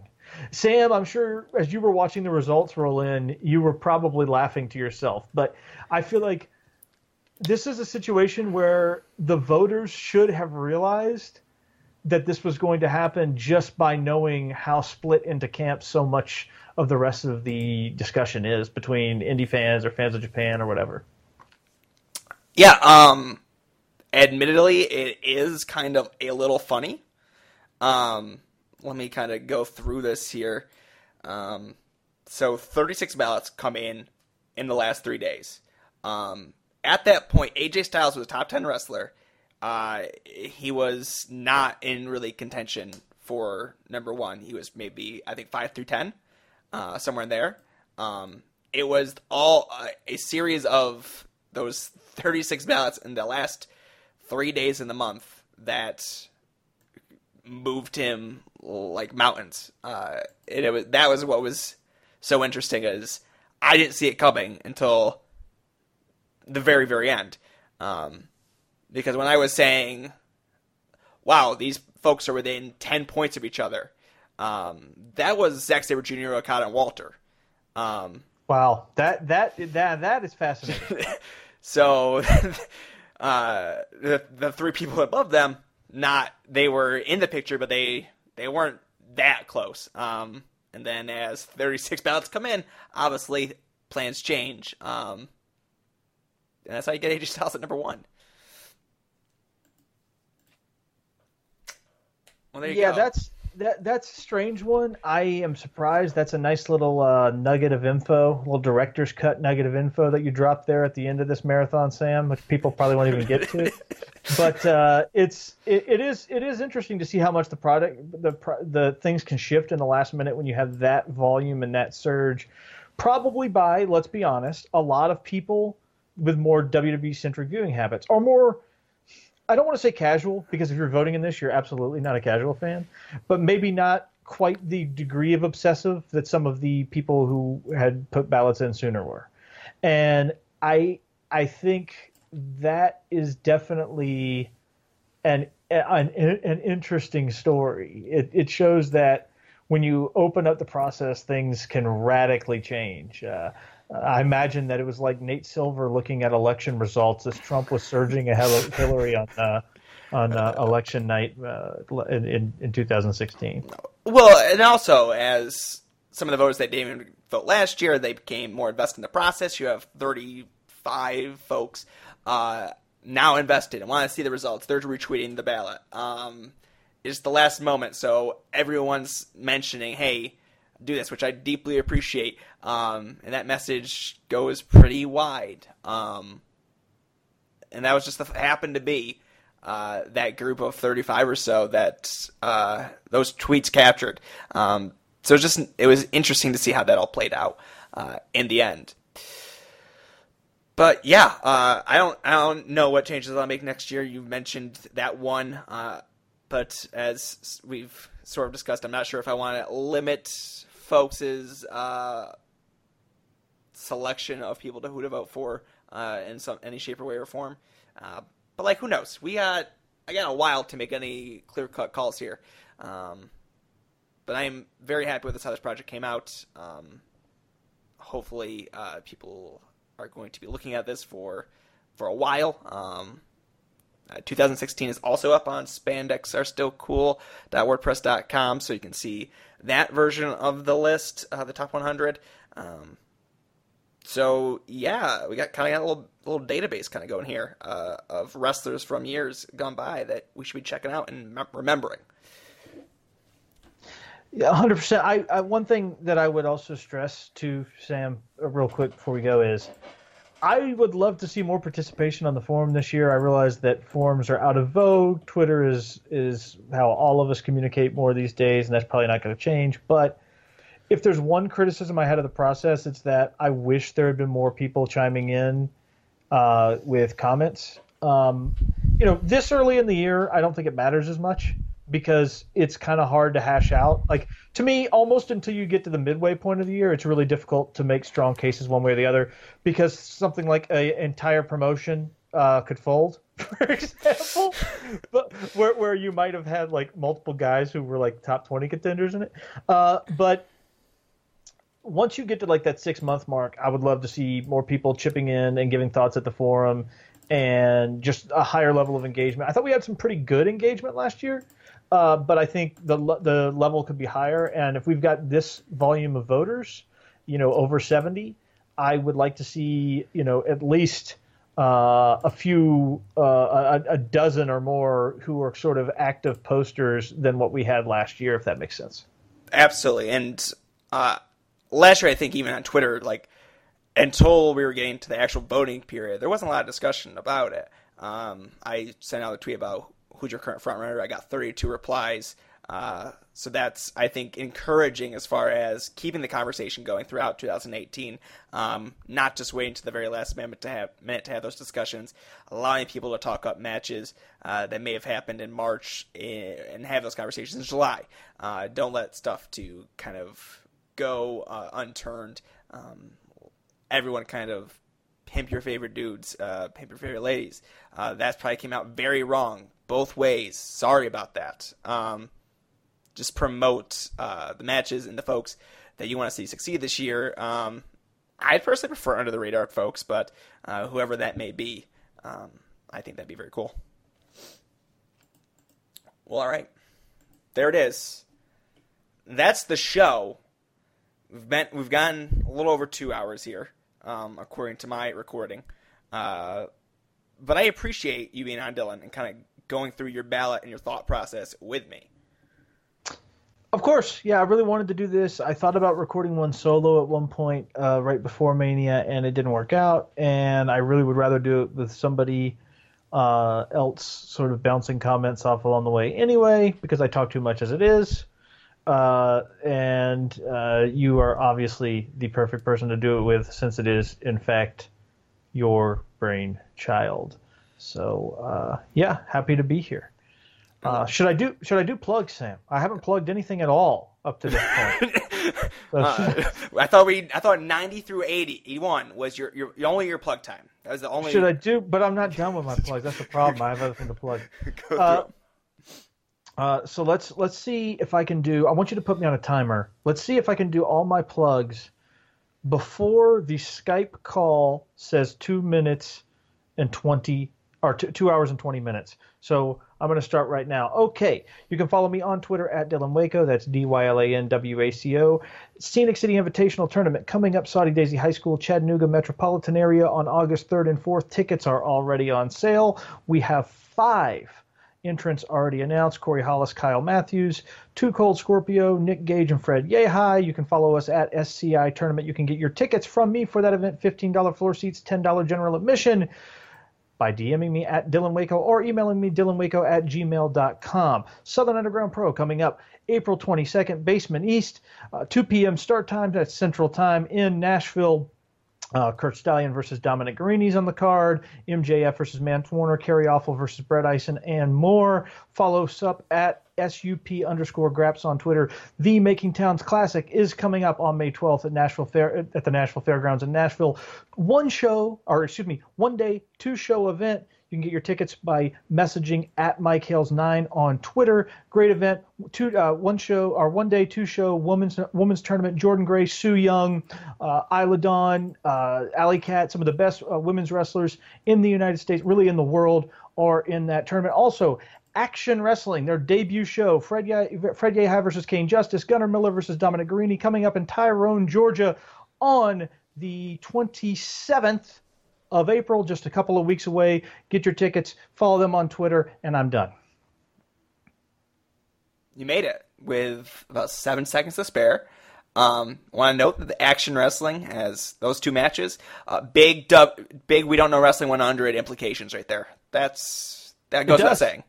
That's huge, huge implication. I would argue that all of these shows have have uh, we don't know wrestling 100 implications, but that there are definitely two high banger possibilities on that show. Uh, so I know you're you're pretty influential uh, out there, Dylan. Uh, you're you're an influencer, so to speak. Um, if you could just kind of say, uh, have these promotions put that into uh, their promoted tweets, that'd be great. Uh, huge. We don't know wrestling. 100 implications. I can retweet that.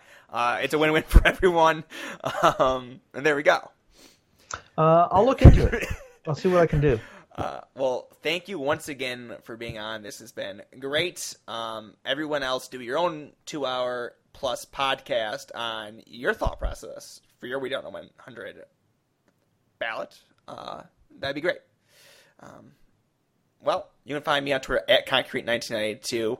Uh, leave a review on iTunes. I have not posted uh, a podcast in a while. I'm hoping to do this more frequently going forward, but we shall see. Uh, and with that, I, I bid you farewell.